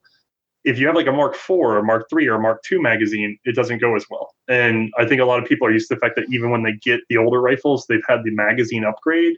So our current perspective is the Lee Enfield feeds rimmed ammo just fine. It's like, yeah, after 1909 it did, like 1909, 1910. But before that, eh, it's kind of like, and I people go, no, it's fine, it's fine, it was always fine. And I go, well, then why did they go through four previous versions of the magazine? They just changed it for no reason. They were just bored. They wanted to waste government money. Like, there's a reason that they make these adjustments. Yeah, to handle the design flaw from the other design thing that they did, and then to, that was to handle another design. I, I, I appreciate how much people love the Lee. I know you guys up in Canada have a long history with it. It is a very much ad hoc rifle, and people don't like to think of it that way. But if you watch, we have an episode that goes through. We have two episodes that go through their development, and if you watch, they just they start with the Remington Lee and they start tacking stuff on, and they don't stop until like 19 i mean realistically during the war they were still modifying the gun not not you know you're down to whether or not it has windage knobs but like they're still making changes and if you stop and take a break and you know turn off your love of the lee enfield for one moment and look at it it looks like a much older rifle with a bunch of stuff stuck on it you have all these protectors and weird sights and then a clip bridge that's sort of welded over the top like Yeah. it's all stuff that if you stop and look it wasn't there to begin with. It's all been added one by one. Like they've just been tacking things on. And so you see them try to consolidate all that when they get to the number four rifle. Like the number four rifle is the ultimate expression of everything they tried to fix with the number, th- you know, the number one slash Mark three, whatever you want to call it. So it would have been a Mark three back in the day, and then they later converted over to number one Mark three. But uh, yeah, the number four, beautiful rifle because they just went back and they solved all their little issues that had been nagging them for several decades. Othais, um, can I ask you a World War II uh, rifle question? Probably. Uh, I'm always um, wondering why the uh, SVT 40 didn't catch on and wasn't more popular and didn't like completely uh, replace um, Mosin's. Was it just bad timing, finances? Was it a, a problem with the design? I mean, when I pick one up, I actually think it's a better design than the Garand. I mean, it's magazine fed. It doesn't have that crazy op rod. I mean, it seems like a good design, but built by communists. No, the uh, SVT 40 is a strong action. Um, it's also sort of a shelf locker, I guess I would call it. And that's a beautiful system. You see that in a lot of other guns. Uh, I would agree that I think, actually, I was just having a conversation. I think the SVT 40 is probably superior to the Garand in a lot of ways. But um, as far as why it didn't catch on with the Soviets, it's mostly just because they, they were trying to meet production goals. They were just they knew how to crank out the Mosin, and so they cranked out the Mosin. Like they didn't want to halt that. They still, to my knowledge, tried to crank out the SVT, but I just don't think when you have more men than you have arms, you just struggle to get whatever arms you can. I mean, they had the same problem in World War One. Um, there are all these ideas around the Fedorov Avtomat, but there's no way they're going to expend that much money to make a single rifle. Um, and so there's just too much resource demand coming from a new rifle. I mean, if you imagine, let's say the SVT was as easy to make as the Mosin. Let's say it used the same number of parts and the same machining operations. Let's say it was all the same, or even better, maybe it was easier to make than the Mosin in theory. The problem is putting into practice. Like you can tool up one assembly line, but then when you go to tool up a second, or let's say, God forbid, you halt a Mosin assembly line in order to put one up, the number of Mosins you make a day is in the thousands. You're going to give up thousands of rifles for several days to then tool up to make hundreds of this gun, and then hopefully thousands later. You've just materially lost so many rifles of opportunity. I believe that that is probably the problem you're going to see with a lot of those technologies that emerge in a war zone. So, like, if it had been just available and sitting around, in the 20s and then it saw full production by 1929 1930 then you would see it completely replace another gun. But realistically tool up is way more expensive than you would think. Um, and by example of that you can see how like in our most recent episode we talked about remington trying to produce the mosin and how just because of inspectors and things like that it bogged down to the point that they only produced like 500000 of them in the same time that westinghouse managed a million. And so opportunity cost of 500000 on remington's part it's not something that you want to give up to roll out a new technology. But in deference to the SVT 40, to my knowledge, the SVT was the inspiration for the Germans to fix their own automatic weapons. So, like the the failure that was the Gewehr 41s, uh, you get the Gewehr 43 after they sort of take a look at the SVT and sort of finally realize that they could take some technology from the Russians and sort of you know swallow their pride and go, okay, this works a lot better. We should definitely adopt features of this into our own rifle program. Um, so there is that, and then you also see a lot of technologies that use that sort of shelf locking system and a lot of those sort of gas piston systems going out, whether they're based on it or not. It's hard to say. They usually have lineages that come from somewhere else, but at least the SVT shows yes, you can take it into battle, and yes, this is a you know war usable rifle. So Yeah, I mean, a lot of the uh, SVT 40 had a lot of really cool stuff in it done at scale. Uh, that uh, piston that they've got on there is very similar to what we see on like an AR 180B even today. Yep. Um, that uh, that bolt locking system, that tilting bolt that you see on there, is used on the SKS. I mean, they uh, they took a lot of that technology. It's just it's so complicated. Like there's so many little things on those SVTs that those poor guys would have had to manufacture. Uh, you know, everything from like the magazine release it's it's it's got a little toggle it can either go down and, and, and it's a magazine release or you can like flip it up and it locks up now and it stays out of the way it's like it's so thoughtful but it probably took someone like time to make that dang thing Yeah, I mean, again, though, you look at like World War One semi-autos, like I'm so used to seeing now, and the SVT looks downright simple. Um, it's just eh, economies of scale are so interesting when it comes to wartime. Like it, it's really wild how much you give up if you even take away two or three subject matter. Like if you take two or three engineers away from the assembly line just to help with another assembly line, you lose a lot of throughput. So it is crazy how many technologies were sort of like pushed under due to war. And then after the war, the surplus means that those technologies still remain dormant. And it just takes decades for them to finally come to light. very cool um d- d- uh, sorry i'm i'm i think i'm bogarting your time here brian No, you're fine. did you, I'm guys, fine. did you guys have any time or any questions for him No, you guys are having a very interesting conversation that I'm enjoying listening to. So all good. Yeah, is there? I mean, I have the available time. Is there anything more personal? Because I feel like I'm beating you guys over the head with history. And like, oh I've no, got, it's awesome. I've, You- I've got a hundred hours of stuff on my channel that you guys can get bored by, you know, on your own time. but turning you loose was part of the plan. oh, okay. Well, that's fine. I'm unless you guys have anything that's more curious about back end or anything like that. No, I think uh, I think this has been really interesting. How do uh, how do people find you and uh, you know uh, take some time to to plug your stuff? Uh, realistically, they don't because we chose the worst name for anything ever. No one can spell it. You can't really say it out loud and have anybody pick up on it. Um, so just don't bother. Well, you don't want to watch it. It's It's actually interesting. We have the the most indecipherable logo and name, but it's C&Rsenal, so Curio and Relic Sonol, which never nope. And basically, yeah, uh, I've never found an easy way to communicate it verbally. Like audio only is the death of trying to find us, which is fine because all you really need to do is go by YouTube and start looking around for some World War One guns. So look around for videos about the T Gewehr or about the Lewis gun. And when you see the logo with the nice crisp white background, that's us. That's the easiest way. So get curious about World War One. Look for the white background. You'll find us. Awesome, and we'll definitely make sure to uh, include a link to your uh, to your show in our show notes here as well. So anyone who's listening on the podcast uh, to this afterwards can uh, can find your uh, YouTube channel as well. Is there anything else? Any other place that they should find you? Oh no, we're on. I mean, we're Facebook and all that other stuff, but they still have to be able to spell. So I just overhauled our own website. So if you'd like legal prints, you can go by there. But um, oh, also twice a year we'll do a big push. So if you follow us on social media, in the summer we tend to do a T-shirt run, and in the winter we tend to do a print run, and we'll pick a poster and a couple T-shirts every year to sort of put out for people to enjoy.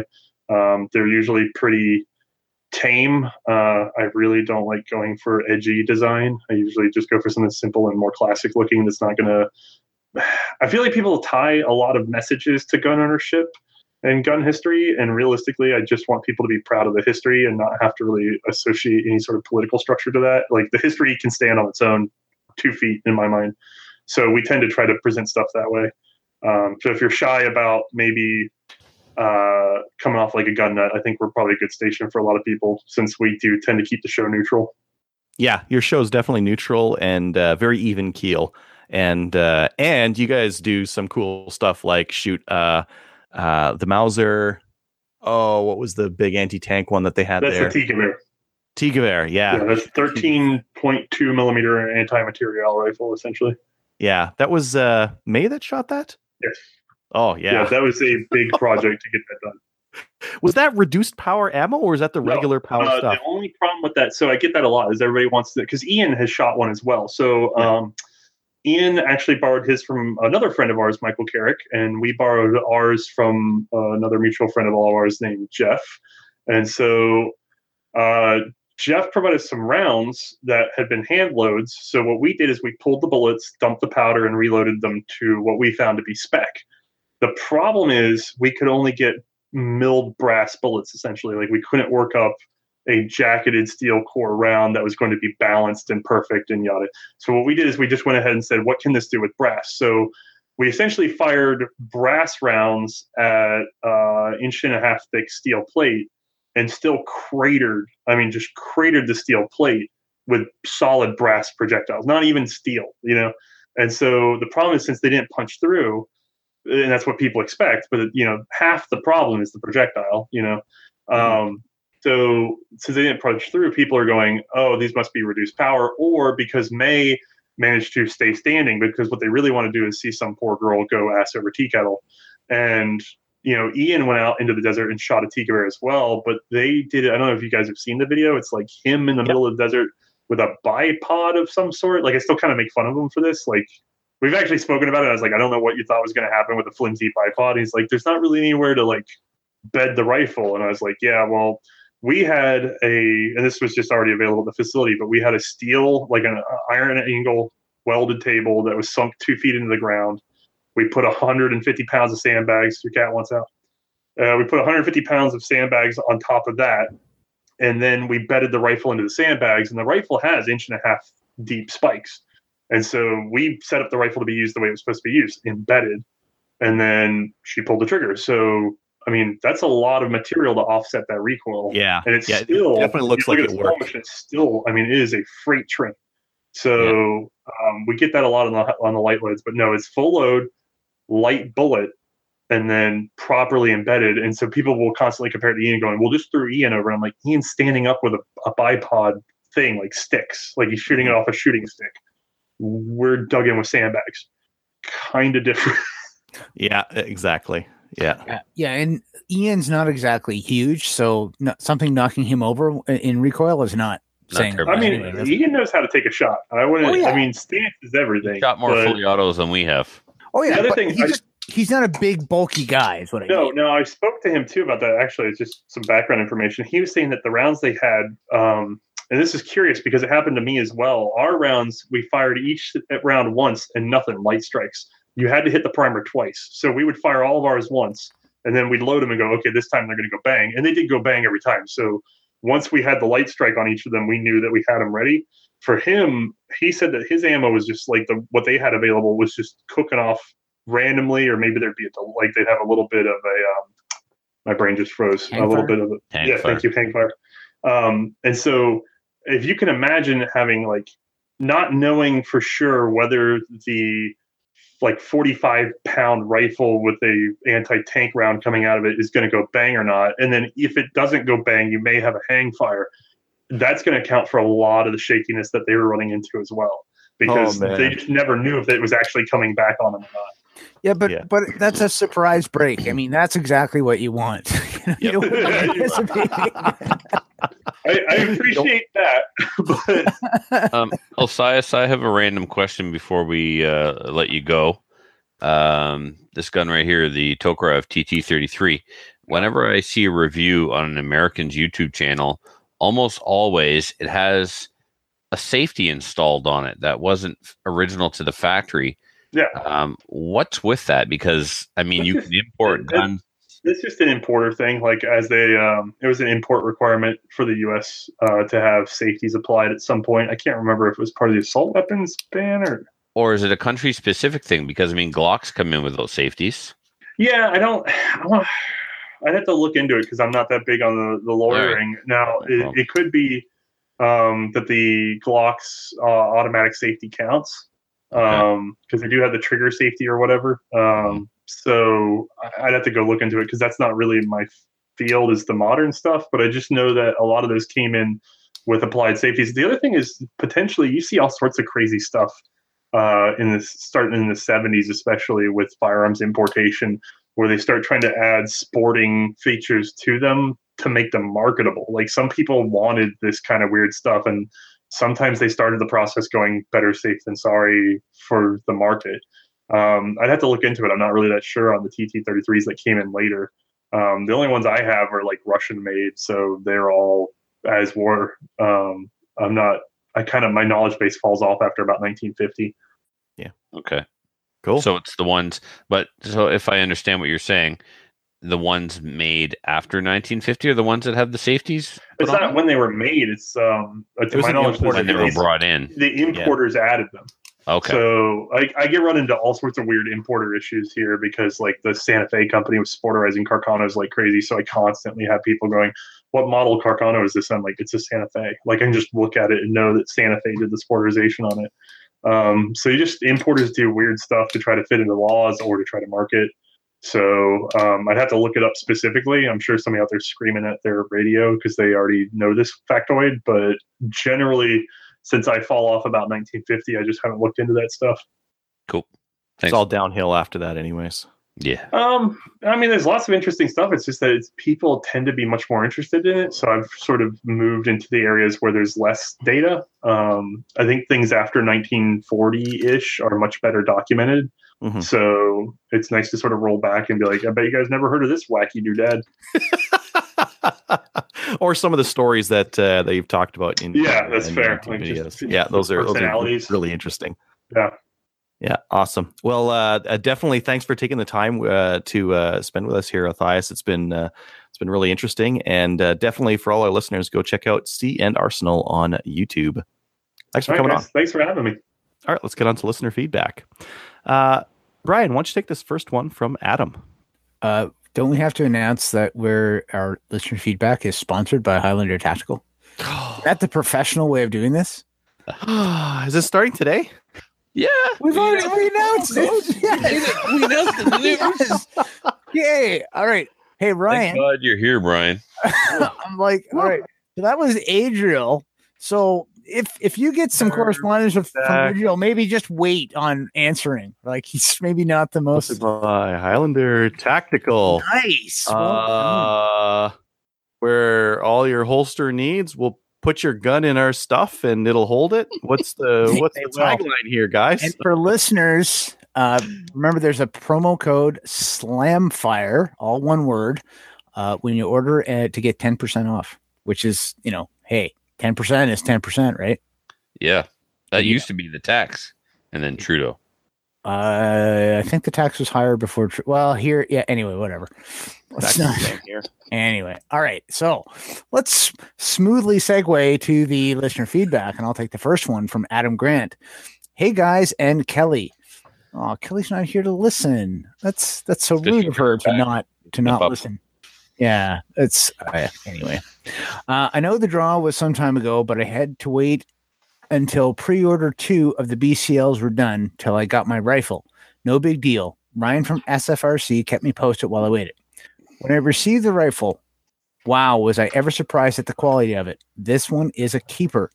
Since receiving the pistol rifle and chassis, I have put a hundred uh, put a couple hundred rounds through the pistol along with the needed Apex spring kit and closer to 500 rounds through the BCL. I also attended a CQB clinic with Barney, aka Tactical Teacher, where I used the BCL and my wife used the SD9. My arms would have rather used my seven pound AR, but my ego wanted to use the close to 11 pound BCL. Yeah, I'm okay, dude. My ego does not do that kind of stuff. Long for a two day. You are more of a man than me. Um, In I was a little sh- I was a little shocked to find out how much of the sh- how much of the shooters did not listen to your podcast.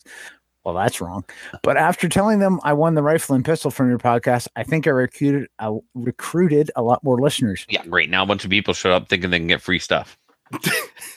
Well, they can get 10% off uh, holsters Hey, uh, what Highlander think, Tactical using promo code Slamfire. So, you know, it's kind of sure. what they think they can get and what they can get are two different things. As long as they come listen, that's that's all. And if they as long as they Patreon- download the show, just download the show. We don't care if you listen, just download it. That's what's important.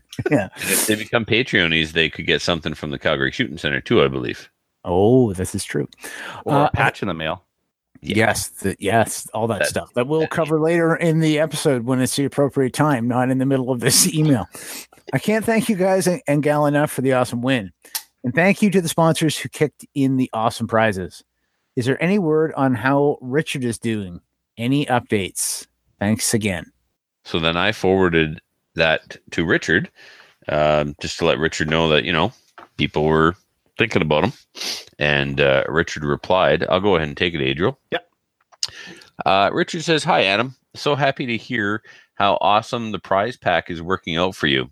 It truly was an amazing thing. Slamfire, the sponsors, and all of the participants came together for. I am still humbled by the community's compassion and generosity." As you remember, I was nearing the end of radiation treatments at the time of the draw. The radiation, on top of that surgery, have left some longer than expected effects.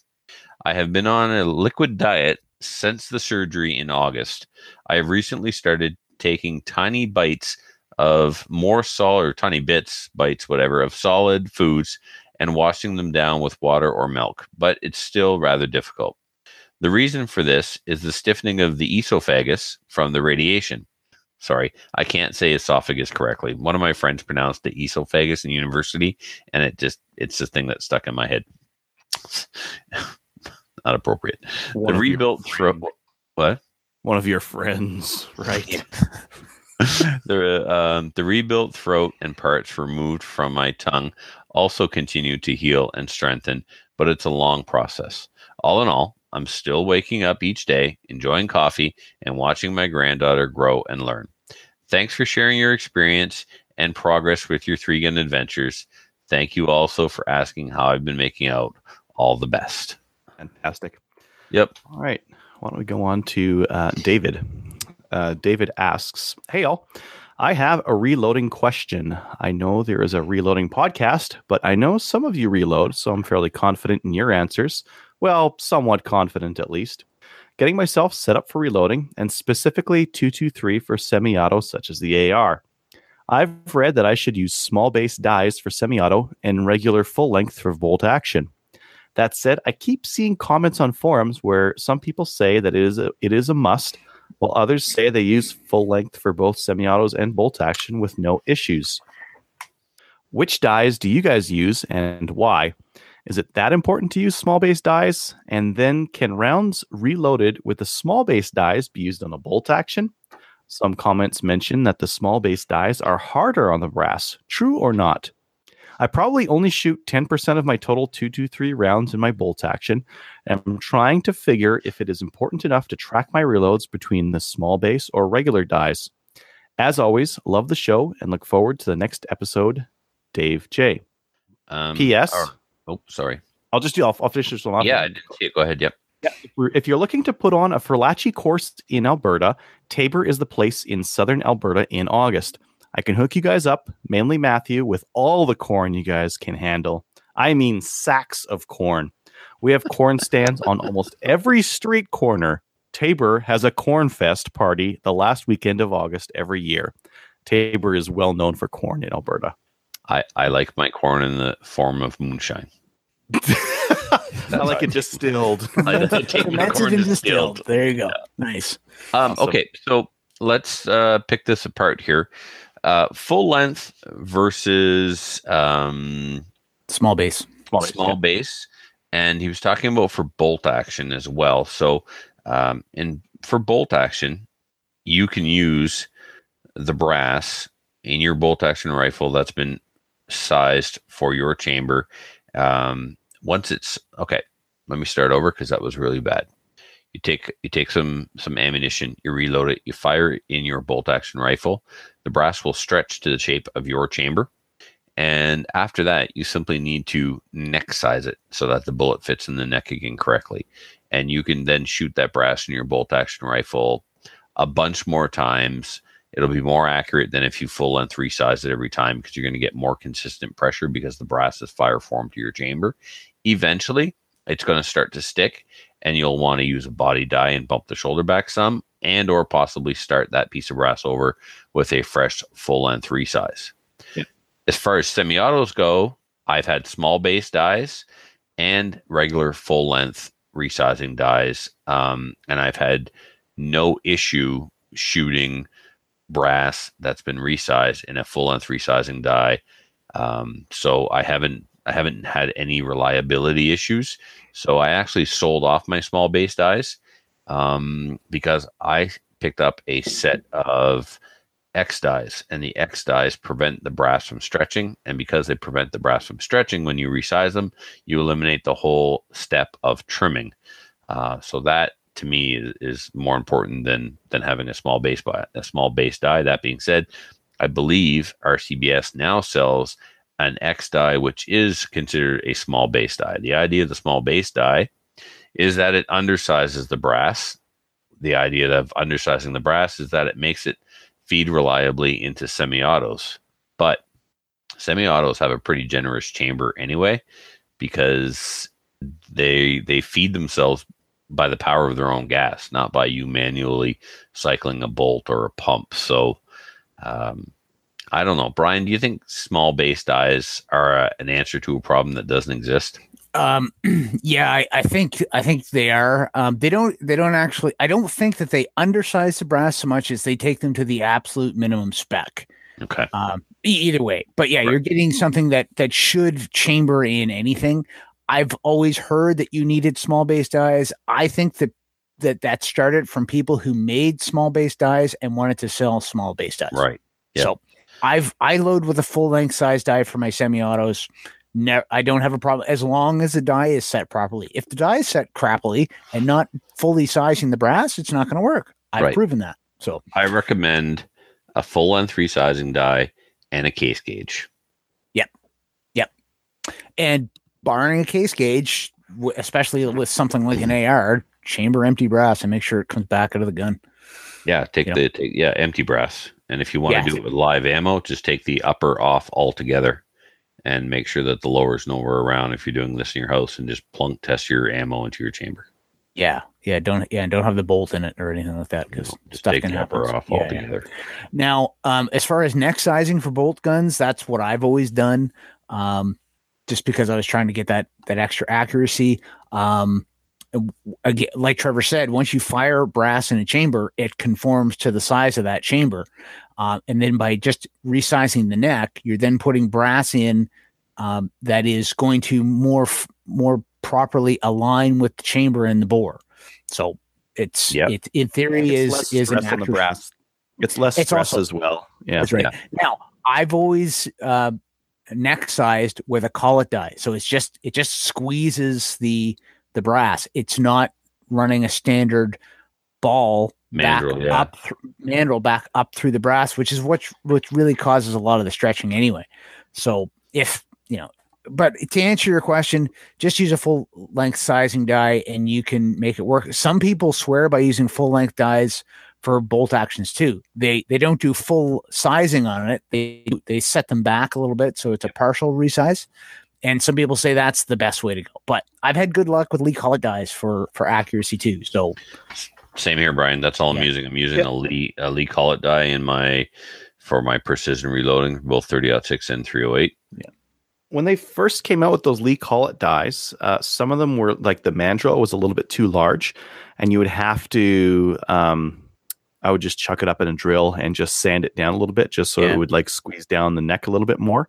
Yeah. Um, but my more recent ones that I've bought, I don't have to do that. They're just good from the factory. Yeah and then you can get into really fancy dies with with, with uh, bushings and all that stuff to really finely tune your neck tension and all that stuff. I've never gone there because I kind of got out of precision bolt action stuff before I got into that. So yeah, that is a whole other thing too, where you can find out the size of the chamber and then neck size specifically to your gun.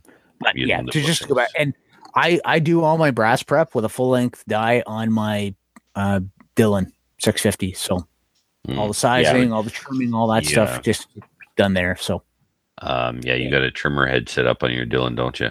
Yes. Yeah. I'm, I'm looking forward to um, processing a bunch of 223 now. And uh, I'm looking forward to taking it out, firing it, and then running it through the X die and never having to trim again. Yeah, I I like not having to care where my brass goes when I shoot because I get mixed and matched with other stuff. So yeah, and you just want to like fling it into the grass. Now, one of the things David's mentioned is he's going to use this in his AR and his uh, bolt action 223. Um, do we have any uh, advice in terms of 556 cases versus 223 cases? No, no, it's uh, the uh, no. I would just make sure you're using two two three data for two two three and five five six data for five five six. That's that's what I would stick to.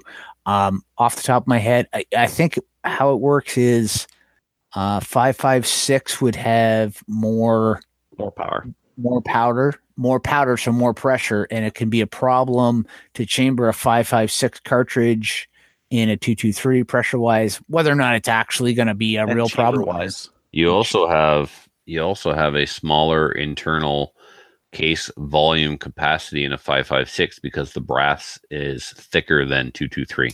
So uh, if you're using yeah, if you're using military brass, yes, yes, if you're using genuine 556 military brass, the internal case volume will be smaller. So you're going to want to reduce your powder charge because you create the same amount of pressure in a smaller place or the same amount of gas in a smaller volume. space, you're Yeah. going to get higher pressure. But you're going to work up loads anyway. So Right. just because you're Yeah, never start smart. off with max load. yeah, never yeah, don't start at max and go up. Never do that. That's always bad. So um, well, you got now, to see where the limit is. You got to see where it blows up, um, and then back it off a little bit, and then buy a new gun, and at then just their house, not at your house. Yeah, that's yeah, it's one of those idea things. Uh, now, if you're going to neck size, I would separate your brass. Um, if you're just going to full length size everything anyway, then don't worry about separating your brass between your bolt gun and your semi-auto. Oh, I would. I, I would pick like whatever. I I imagine he's got a couple of different uh styles. I would like find one style that's the nicest, that's like in the in the best condition, that is two two three maybe, and I would run that in my bolt gun, and then my like whatever else I just reload for for the AR. Right? You you you might get some uh, better consistencies in powder charge and, and case volume, that sort of thing, if you're using all one head Yeah. stamp. So just yeah, for the bolt gun, presuming he's going to shoot more like accurate stuff with his bolt gun Yeah. versus Yeah. yeah, why not do that? Because you can keep it separate. So yeah, but definitely if you're if you're neck sizing one, you definitely have to keep that separate from your AR. Don't take your neck size brass that that fits in your bolt gun and try and feed it in your AR. It might it will probably chamber, but eh, like you've just kind of you've undone the the benefits of the fire forming for the next sizing. Yeah. So yeah, Cool. don't bother with that. All right, cool. All right, Brian, do you want to take the next one from Colin? Uh, yes. Uh, from Colin, Adriel and Trevor have been discussing case gauges. I know of someone in Canada who sells some good case gauges. It will do 100 at a time and spaces them out just right to fit in the red and green cases for le- uh, reloads. Uh, the uh, and he's got a link here. I, I thought we mentioned Fast Toys on the air. Yes, Didn't you we not? did. Yeah, you Okay, weren't. I think you went online for Fast Toys while we were on the last episode. Is Colin like the guy at Fast Toys? Maybe. Maybe he is. That would be clever. Yes. Ah, so be- yeah. and and the, the cases, the gauges will uh, size it so it fits in an MTM box. See, Yeah, but started- like I, I'm doing like ice cream pails of this stuff. The fact Yeah, that no, it's no, in an MTM box means nothing to me. it means nothing to you, but some people live by having all their ammo in MTM boxes. I don't understand it, but uh, some people just love it. So- I started. I never used to, but I just used to just throw the loose rounds in the ammo bag. Now, nope. I put it in the. Yeah, um, yeah. I totally switched. A good question. Okay, that, that why, Trevor? What what better? And it's a little uh, a legit question. I'm not saying you're wrong. I'm just like, why do you feel it's better? One, I don't know if I feel it's better, but one of the benefits is I know exactly how many rounds I used in a match now because I come home and I can look at the case, go, okay, this one has 40 rounds out of it, and these two are empty. So I shot 240 rounds today. I use an ice cream scoop and I scoop the bullets and I I put them in my I like BB gun sprinkles. container. That's how I load my cases with powder. He's an ice cream scoop. Oh, I thought you were just supposed to take the case and just scoop it in the powder and strike off the top with a card. Oh, that would be less messy. I should try that. Might thank you for the tip. right? That's right. for sure. All right. Yeah. You you know what? Honestly, Trevor, I think uh, knowing how much ammo I used, it's kind of like keeping the receipt yeah. at the liquor store. I don't want to know. no. no, no, I can see that. It, it does. It does make it easy to keep track of stuff. That that's that's sensible. And I'm I'm really anal about uh, round counts on my rifle barrels. Um, so yeah, I do try and do that kind of thing too. So I've got like gradations on the on my ice cream pails. That's like here's a 500 rounds, here's a thousand rounds, here's 1500 rounds, but like that's that's as far as I go. so go. you have graduated pails for ammo. yeah, I have a graduated pail. It's, So it's that's its own level of nerdy anal retentiveness. Like, well done. well, that's like, uh, do I need like 500? It's like, yeah, that's about that's this is the graduated pail, and just pour 500 rounds into another pail. Actually, you know what? I do do it. I, I know that I can fit uh, a hundred rounds of five five six in a twelve gauge box, or 120 if I pack it the right way, and I can fit about 200 rounds of nine mil in a 12 gauge box. That's Ah, that's see? my measure. Yeah, that's your. that's your- so I, your, I uh, guess we powder all dip. have our system. Trevor's all fancy with the MTM boxes. We're other, yeah, Yeah, we're doing it different, probably wrong. I don't, I don't know. yeah. Anyway, Yep. okay. From, Uh, yeah, I'll the take this next one. because Trevor doesn't seem to be paying attention. No, I got Not it. at all. Uh, from Justin, what was the name of the earmuffs that you guys compared to motorboating boobs? I am in the market for a nice pair. Uh, which kind? Um, Uh, MSA Sordin. No. I th- is he in the market for a nice pair of? Oh, stop um, it. Stop head- it. No. uh, MSA Sordins, right? With the gel Uh, cups on them. I think Yeah. yeah, Brian's reaching. for Optional this. gel Yeah, cups. this one's right here. The uh, MS MSA uh, Supreme X Pro, and the, the other name of the brand is not on here, and it sounds funny. I can't pronounce it right. So, yeah, they're awesome. I love them. So good. There you go. Uh, if you want to email the show, send your email over to slamfireradio at gmail.com. We don't have any iTunes reviews. Uh, if you want to uh, review us on iTunes or one of the other podcasting apps you have, just uh, head on over and uh, give us a review, and uh, we should find it, and we'll probably read your review on the air. Uh, shoutouts, Trevor. Uh, do I have any? No. Okay. No. Okay, yeah. Well, then I'm going to give one to the guys over at uh, CDN Gunworks. They got their hands on an SLR receiver set, and the gun porn on Instagram has just been coming hot and heavy. And I'm particularly fond of their build because they have the same Maple Ridge handguard on their build that I'm putting on my build. And I got to tell you, it suits it. It looks fantastic. Sweet. Yeah, I've, I've noticed that uh, Maccabee sent out some tester units to a couple different places, so there's definitely a lot of pictures going up with uh, with the SLR builds. Yeah, it's awesome. I'm Very cool. chomping at the bit to get mine. Brian, do you have any shoutouts? You know, I got nothing. All right. No, no. I've got uh, one to CTC Supplies for getting my gun transferred and mailed to me in like what two business days, maybe three. Uh, Thursday, Friday. Got here Monday. I don't know what time it got here. My wife, uh, I just showed up and was like, "Oh, there's a box. Huh? I wonder what that is. Oh, it's my gun. What the heck?" that was super quick. Uh, and the other one is to uh, Salish, and that's for the uh, cases that he sent over. So now I get to make a video showing how these ones are corrosive and mine aren't, even though they're from the same year from China. So it's going to be I mean, super interesting. Not really. It's just like this 762 by 54 is corrosive. This stuff's not.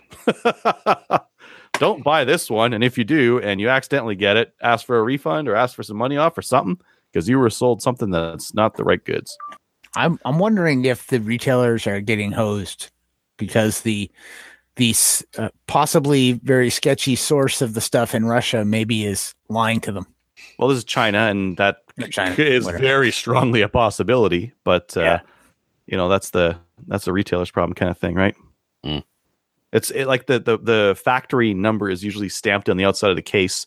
So if you're like, "Hey, are you getting all this non-restricted stuff?" Okay, we tested the stuff from this one. Hey, we're getting a bunch of stuff that's from this other factory. Maybe we should test this too, or it's a different year or something like that, right? Mm. We're getting reports from users that are saying like, "Hey, this stuff was corrosive. My gun rusted. What the heck?" You know, maybe you might test it and check it out. Yeah, I think I think it's there's also a certain level of well, I guess are you paying more for the non-corrosive? Uh, not really. Yeah. So if they just sold it as corrosive, it would be fine. If it was, if they sold it as corrosive and it turned out to be, not, or if they sold it and they're like, maybe it's non-corrosive, maybe it's corrosive. You find out. Luck of the draw. I think that would be fine because the prices are fine for corrosive. Yeah. I just for me, I just um I would say I'm gonna assume it's corrosive and just kind of deal with it. you know, Exactly. you know, Exactly. Hope for the best, uh, prepare for the worst. Yep. Except the outcome. Cool. All right. Patreon supporters. We have 92 and we got some bings. That's another Patreon supporters email. Heading No, over to that's Dave bugging me. Oh, Okay, wrong Dave. Dave. Is Dave a Patreon? Uh, well, actually, Dan. Dan was sending us Facebook messages during the show just to see if he would actually bait me into answering. Is he? A, is Dan a, a Facebook? Facebook? Uh, not a Facebook. Patreon. Is he a I'm not, Patreon? sh- I'm not sure if Dan is or not. Hmm. He should be. He bothers He's us. not, not allowed to send Facebook messages while we're on the show. Yeah, Patreon is only Dan. oh my God, we got to do a Patreon next. Yeah. Oh, Let's keep going. We're almost done. Uh, new Patreon I'm supporters. so over Charles it. You have P. no idea. Really? Let's get through this part. Please. All right. New Patreons. Charles P for 223. I think I met Charles over the weekend. Uh, Alex P at 223 and Bear S at 303. Uh, Patreonies, uh, make sure that you email in your address and I'll pop a patch and a sticker in the mail for you. And the t shirts are the, they redesigned them. The design looks better. I think I might just order them. I might just order them. They're shirts. Striving I'm for not in love with them, That is what but- do. Yeah, it's okay. It's okay. So I might just order them. Uh, if you want to be a Patreon supporter of us, head over to slamfireradio.com and there's a, a link over there or go to patreon.com slash slamfireradio. Please join one or more of our National Firearms Association like the CCFR or the CSSA. Check us out on Gun Owners of Canada. Head on over to our Facebook group and like us and uh, message us during the show and hear the bings on the air. And we'll do all sorts of fun stuff. Good night, everyone. So if you have any comments or questions for the show, please send an email to slamfireradio at gmail.com. Now go grab a gun and shoot something. When the talking is over, it's time to get a gun. All right, I'll just uh, sit here by myself and uh, see if there's any YouTube listeners, viewers watching, and uh, uh, we'll just chat amongst ourselves while you guys are gone. Jerks.